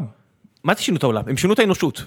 אתה יודע, זה, זה, זה מעבר ל... זה, זה הכל. זה, זה מהמוצרים האלה כמו גוגל, שזה Game Changer, שינוי פרדיגמה אמיתי, וזה, ואני מעריך את זה, אבל ברגע שזה מגיע עם כל הדברים האלה, שלא בהכרח אפילו הם אמרו, אבל הם לא ידעו לקטוע את זה בזמן, של אנחנו מצילים את הדמוקרטיה וכל מיני כן, אז אין פלא שכל מיני דה מרקרים וכל מיני רוניק, שאני מאוד אוהב אותו ומעריך אותו, על חלק מהדברים, שהוא מכריז מלחמה, לא, אתם לא, כי אתם ככה וככה.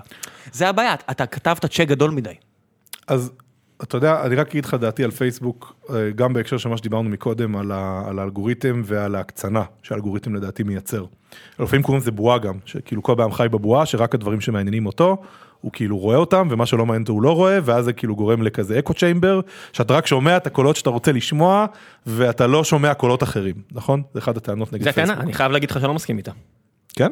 כן, אני, אני, יש מישהו בשם ירון רוזנטל, שרץ עכשיו לראשות... אה, אה, חושב שזה, אה, לא, מועצה אזורית, אה, איזושהי התנחלות, אחת מההתנחלויות שם אה, ליד חברון, לא זוכר מי, איך זה בדיוק מוגדר המועצה.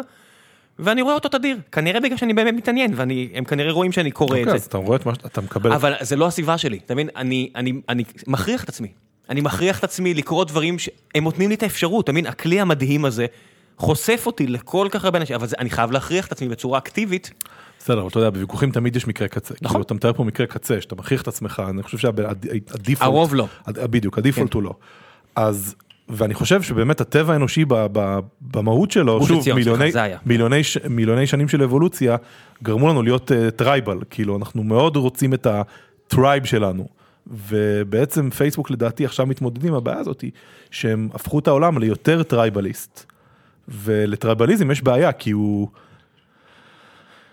יש ספר מדהים שנקרא Enlightenment Now, הארה עכשיו של סטיבן פינקר. טוב, אתה תביא, שלח לי עכשיו, אה, אחלה ספר, הטענה שלו זה שאחד הדברים שהכי השפיעו על העולם המודרני וגרמו לו, כאילו אפשרו אותו, וגם אחד הדברים שהכי השפיעו על ה-founding של ארה"ב, שזה כאילו אירוע מכונן לעולם, היה אה, תנועה שקראו לה תנועת ה-Enlightenment, תנועת ההארה. שהפאונדרים של אה, ארה"ב, ה-co-פאונדרים של ארה"ב, היו חלק מה... אמרנו, תומאס כן. ג'פרסון, הבאנו מקודם כן. ציטוט. כן, היו חלק מהתנועה הזאת, שזו תנועה שהאמינה בעצם בהיגיון. בתור... מה שנקרא, אתם לומדים בתיכון על הנאורות. בדיוק. זה, זה ביהדות, זה, זה התקופה של הנאורות, שיצאו מהגטאות ולמדו רק תורה. זה, ו, כן. וזה, ושזה האור שהולכים אחריו. וטרייבליזם זה כאילו, זה הרבה פעמים לא הגיוני. אמ, דוגמה הכי קלאסית, אתה אוהב ספורט, אז הנה דוגמה שאני תמיד, אה, אני מת עליה.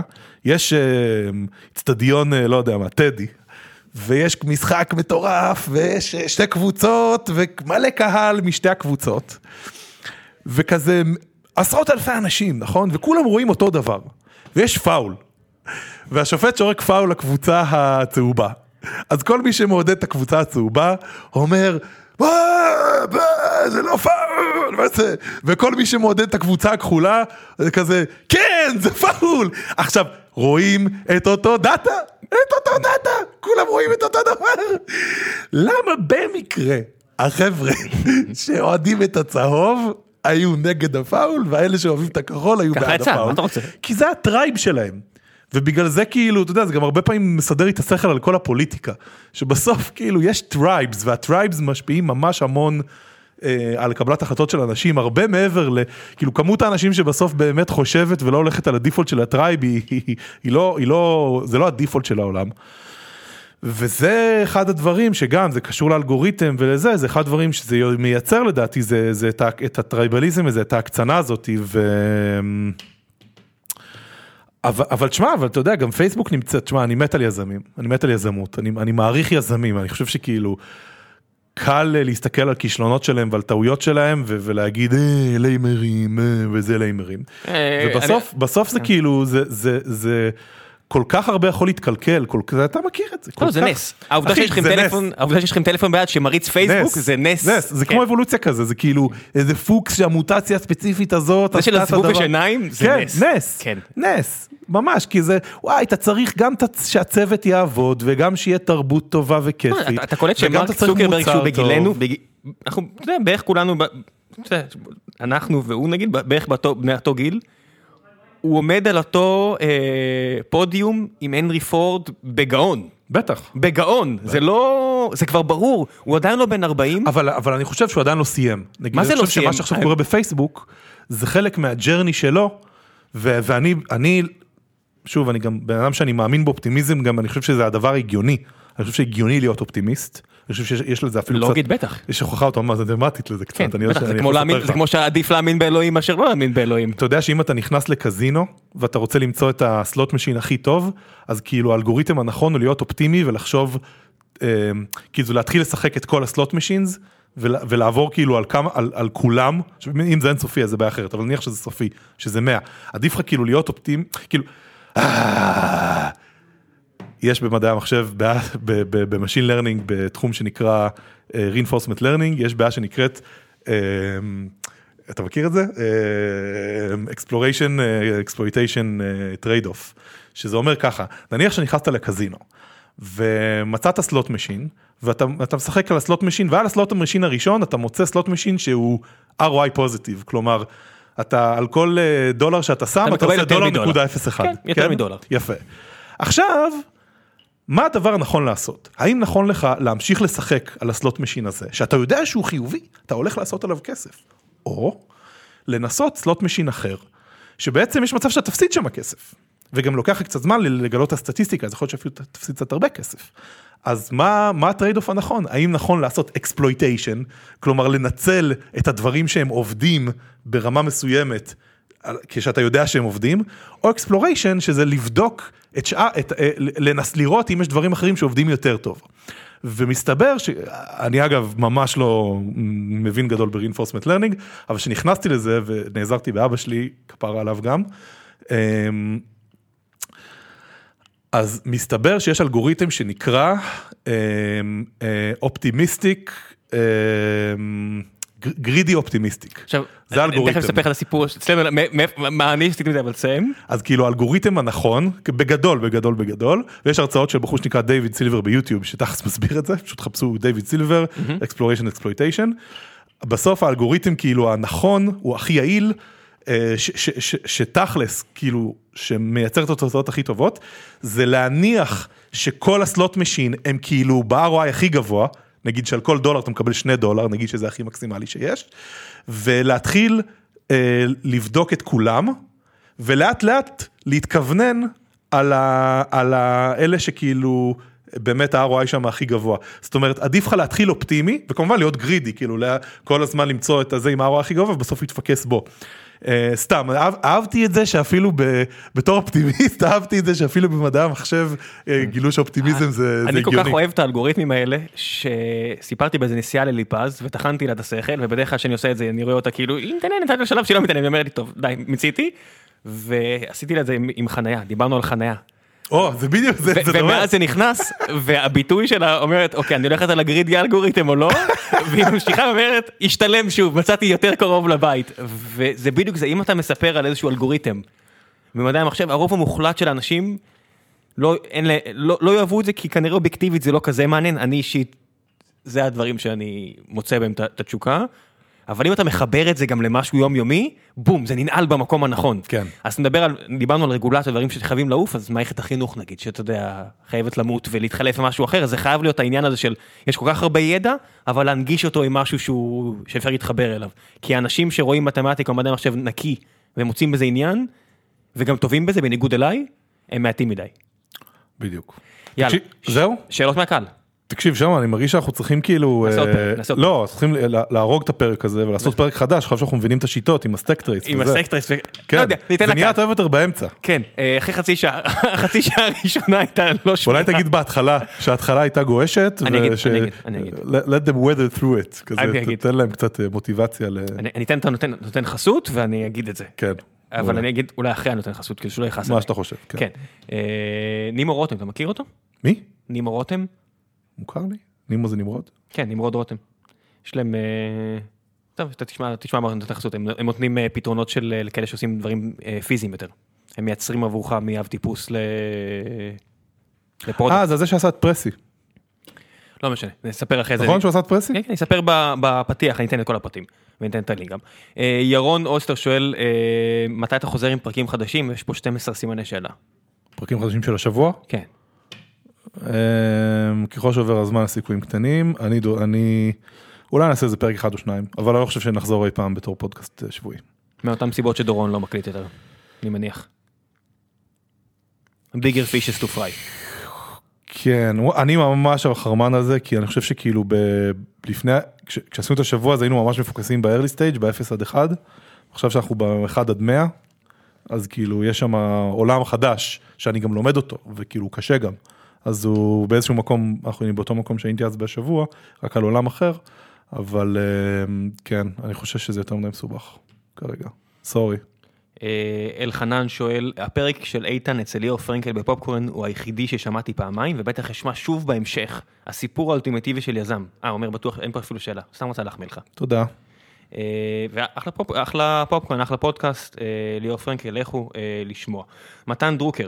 אה, למה Mixtiles לא שולחים לארץ? כבר, ניס, כבר פעמיים ניסיתי להזמין והם טענו שהם לא מכירים את הכתובת שלי או משהו בסגנון.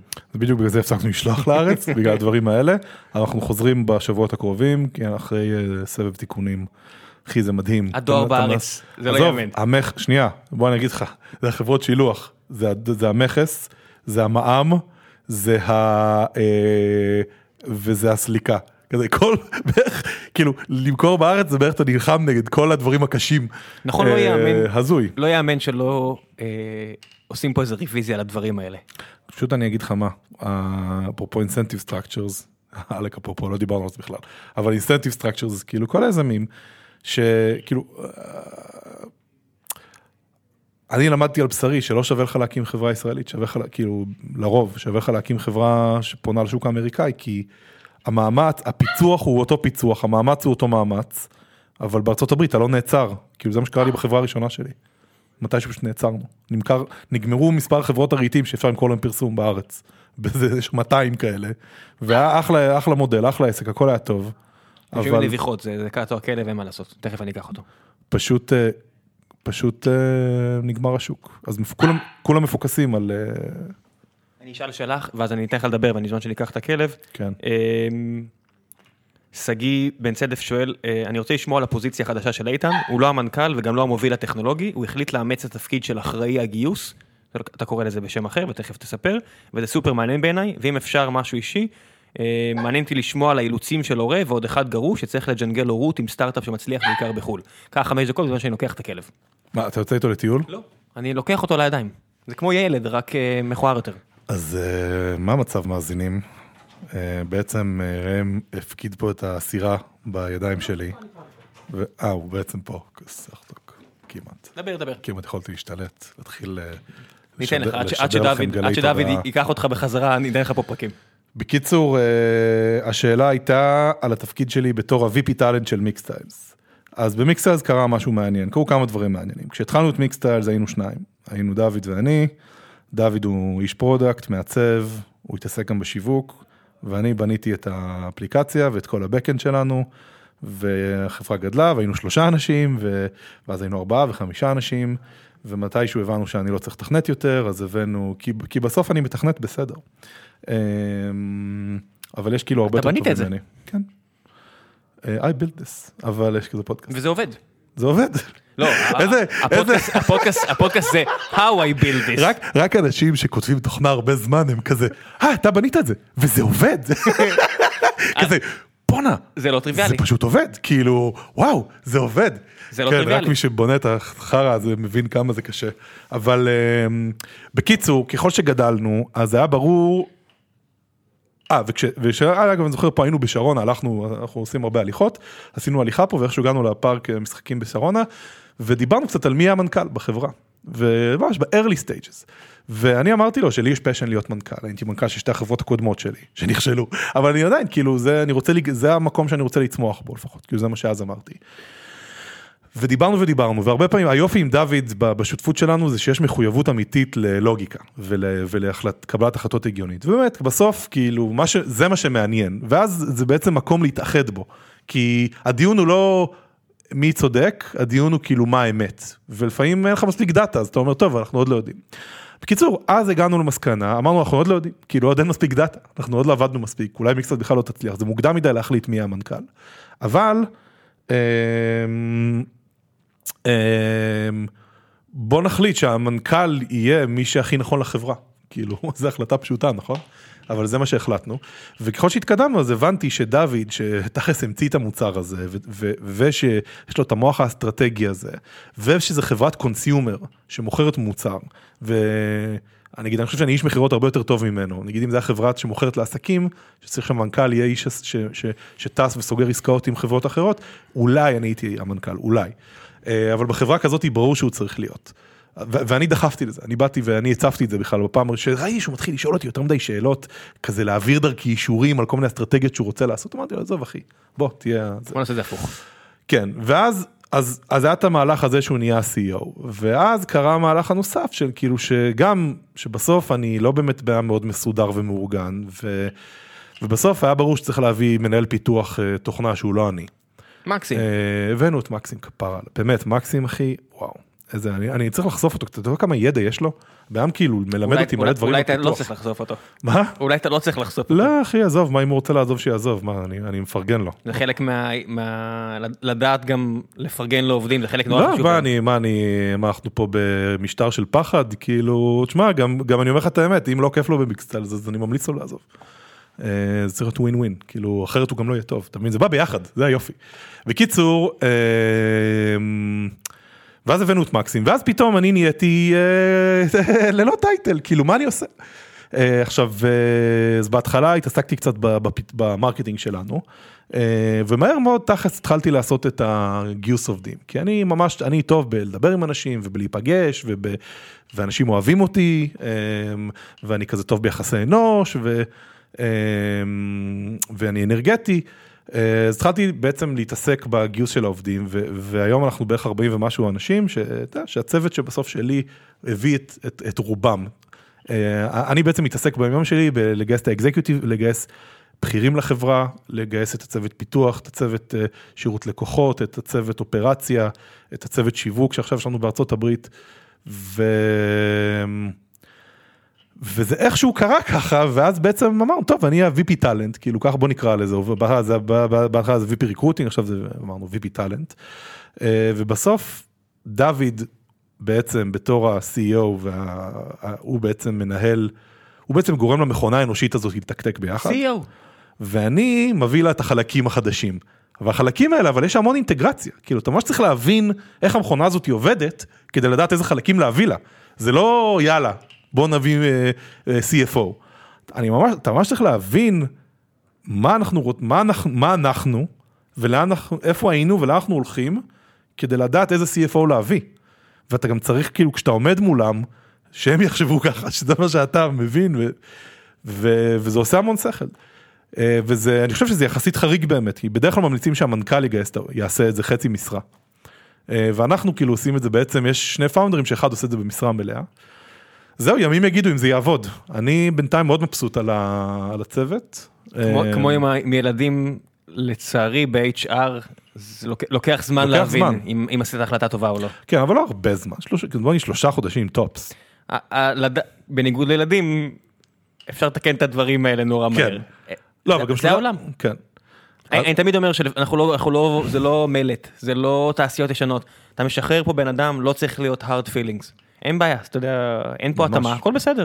אני אעזור לך למצוא את העבודה הבאה. עכשיו לשאלה השנייה של אה, בן צדף, אה, שהוא שאל על אה, איך זה להיות אבא עם ילדים, אבא גרוש עם ילדים ובזמן זה, אז, אז איך זה, זה... נו ילדים זה קשה, זה עוד מוסיף עוד, כאילו ילדים. קיצר זו שאלה מסובכת. אני יכול לספר על הטקטיקות שלי אבל תכף זה לא זמן, שיחה יותר ארוכה. נעשה עוד פרק ונדבר רק על זה. שתי שאלות אחרונות, כי אין לנו הרבה זמן באמת. אה, וואו, מלא, תבין, מה שדיברתי, תראה, אנשים, איתי גולדה, הטיפוס הכי ציני, הכי ציני, נכון? כאילו ציני ברמה של, אם אתה לא שמעת בדיחה על ילד מת, ילד כרות, אתה אומר לו, איתי, תקשיב, גולדה הוא self, אה, הוא מעיד על עצמו כטרול, שזה אחד הדברים הכי מצחיקים ששמעתי, כי הוא עושה trolling. הוא אוהב את זה, הוא עושה את זה בכל כך הרבה חן. זה מצחיק אותו. קיצור, אפילו אה, איתי אומר, רק תמסור לו את אהבתי הנצחית, אתה מבין? זה ברמה הזו. אה, אז בוא נמצא פה, אתה מבין, זה רק פה, רק אנשים פה עפים עליך. אוקיי, הנה שאלה. רוי, האם אתה חושב שהתפיסה האולטרה מודרנית של מיקסטייל זה עבודה ברימוט עם אנשים בכל העולם, אה, VP טאלנט, כל הדברים האלה שזה אולטרה מודרני ולא חברות אחרות בוא נגיד, תחזיק מים גם כשהחברה תגדל בצורה משמעותית. בינתיים זה מחזיק מים, ו-time will tell אם זה יחזיק, ימשיך להחזיק מים. אני חייב לציין שאנחנו קצת פועלים במודל הייבריד. לדוגמה, בניו יורק יש לנו משרד, ואנחנו עכשיו שוקלים להקים משרד, יש לנו מה שאני קורא לו פרויקט Nightfall, שהאמת היא אני לא יכול לספר עליו יותר מדי, אבל אנחנו עושים איזשהו מהלך של להביא אנשים ממש חזקים מיחידות צבאיות מסוימות, ואנחנו כאילו מייצרים איזשהו... אה, קיצר, לא יכול לדבר על זה, אבל יש לנו פרויקט שנקרא פרויקט Nightfall, שאולי כתוצאה ממנו אנחנו נקים אה, משרד לצוות פיתוח. אני בטוח שככה מתחילים רוב הרעים בג'יימס בונד. כן. לא, רוצים להביא כמה אנשים מאסק- צבאיות, כן. הסיפור של אילון מאסק זה, זה ככה נהיה וילן כזה הסופר וילן של כזה הוא מנסה לעשות טוב ואז הוא מתוסכל מהעולם כן. כי כולם אה, רק יורדים עליו וזה ואז הוא כזה אומר אתם יודעים משהו בעצם אני יודע מה הדרך הכי טובה לעשות טוב לעולם להשמיד אותו. זה- איך קוראים לזה? The Watchmen, אני אפוצץ פצצה גרעינית בניו יורק, ו... וואי, זה סרט טוב underrated אגב. אני לא יודע, אני, אני, יש לי בעיה עם הסרט הזה. בוא נעבור לשלב ההמלצות ונדבר על, על וואטשמן, יש לי בעיה עם וואטשמן, כי הגעתי אליו, זה מהסרטים שהגעתי אליהם עם כל כך הרבה ציפייה. אה, למה קרא- את הכרת את הסיפור בכלל? אה, לא, לא זוכר אפילו מה, אבל כל כך התאכזבתי, זה מהסרטים שהכי שברו אותי, כי הנה בעיה עם ציפייה. אה, ציפייה גדולה מדי כמעט תמיד תוביל אה, לאכזבה. כן, זה בעיה. כן. הנה, הנה ההמלצה שלי להיום. תבוא עם, ציפיות נמוכות. לא ציפיות נמוכות, אבל אל תגזימו גם. כן. יאללה, המלצות, דברים שאתה רוצה להמליץ, דברים שראית לאחרונה, קראת לאחרונה. אתה מלא המלצות כרימון ו... ועשיתי טעות שלו. המלצות. אמ, סדרה קלילה וכיפית, Final Space, אתה תביא לי אחרי זה את הלינקים. בנטפליקס, Final. Space. ספר, אה, וואי, אני עכשיו קורא Pimp by אייסברג סלים, בן אדם שהיה כאילו סרסור אמיתי בארצות הברית, מספר את סיפור החיים שלו.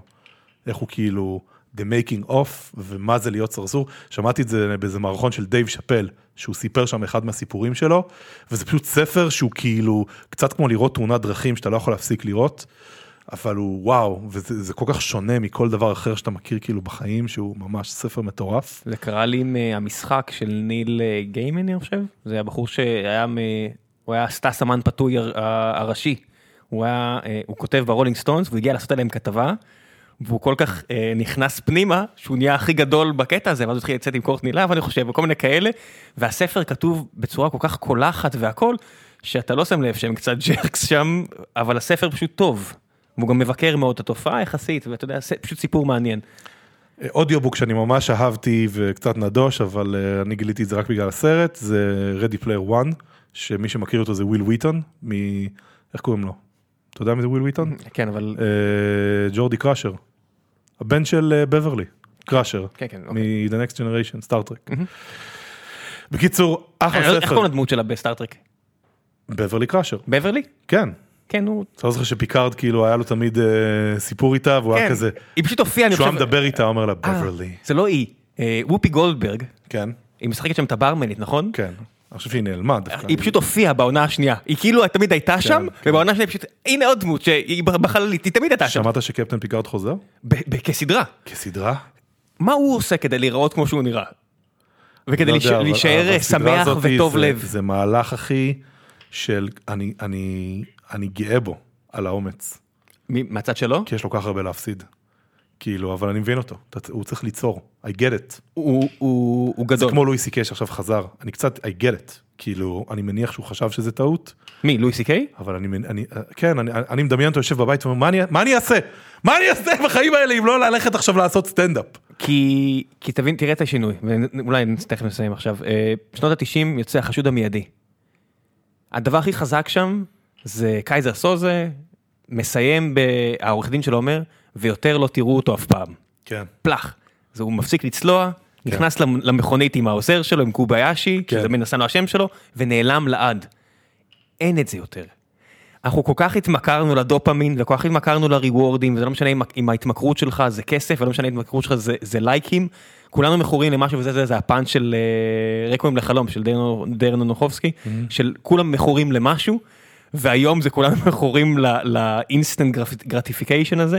לואי סי קיי, אני מניח כמו הרבה סטנדאפיסטים אחרים, לא יכול להפסיק. ברור, לעלות. על הבמה. אני, אני מבין את זה גם. כסף כנראה, אני אני מניח, גם, גם בשבילי המודל שלי, אני, אני, אני במודל שמעון פרס, אני מאמין לעבוד עד המוות. כי זה, כאילו לעשות את מה שאתה אוהב בעצם, כאילו אני, אני אוהב את העבודה שלי.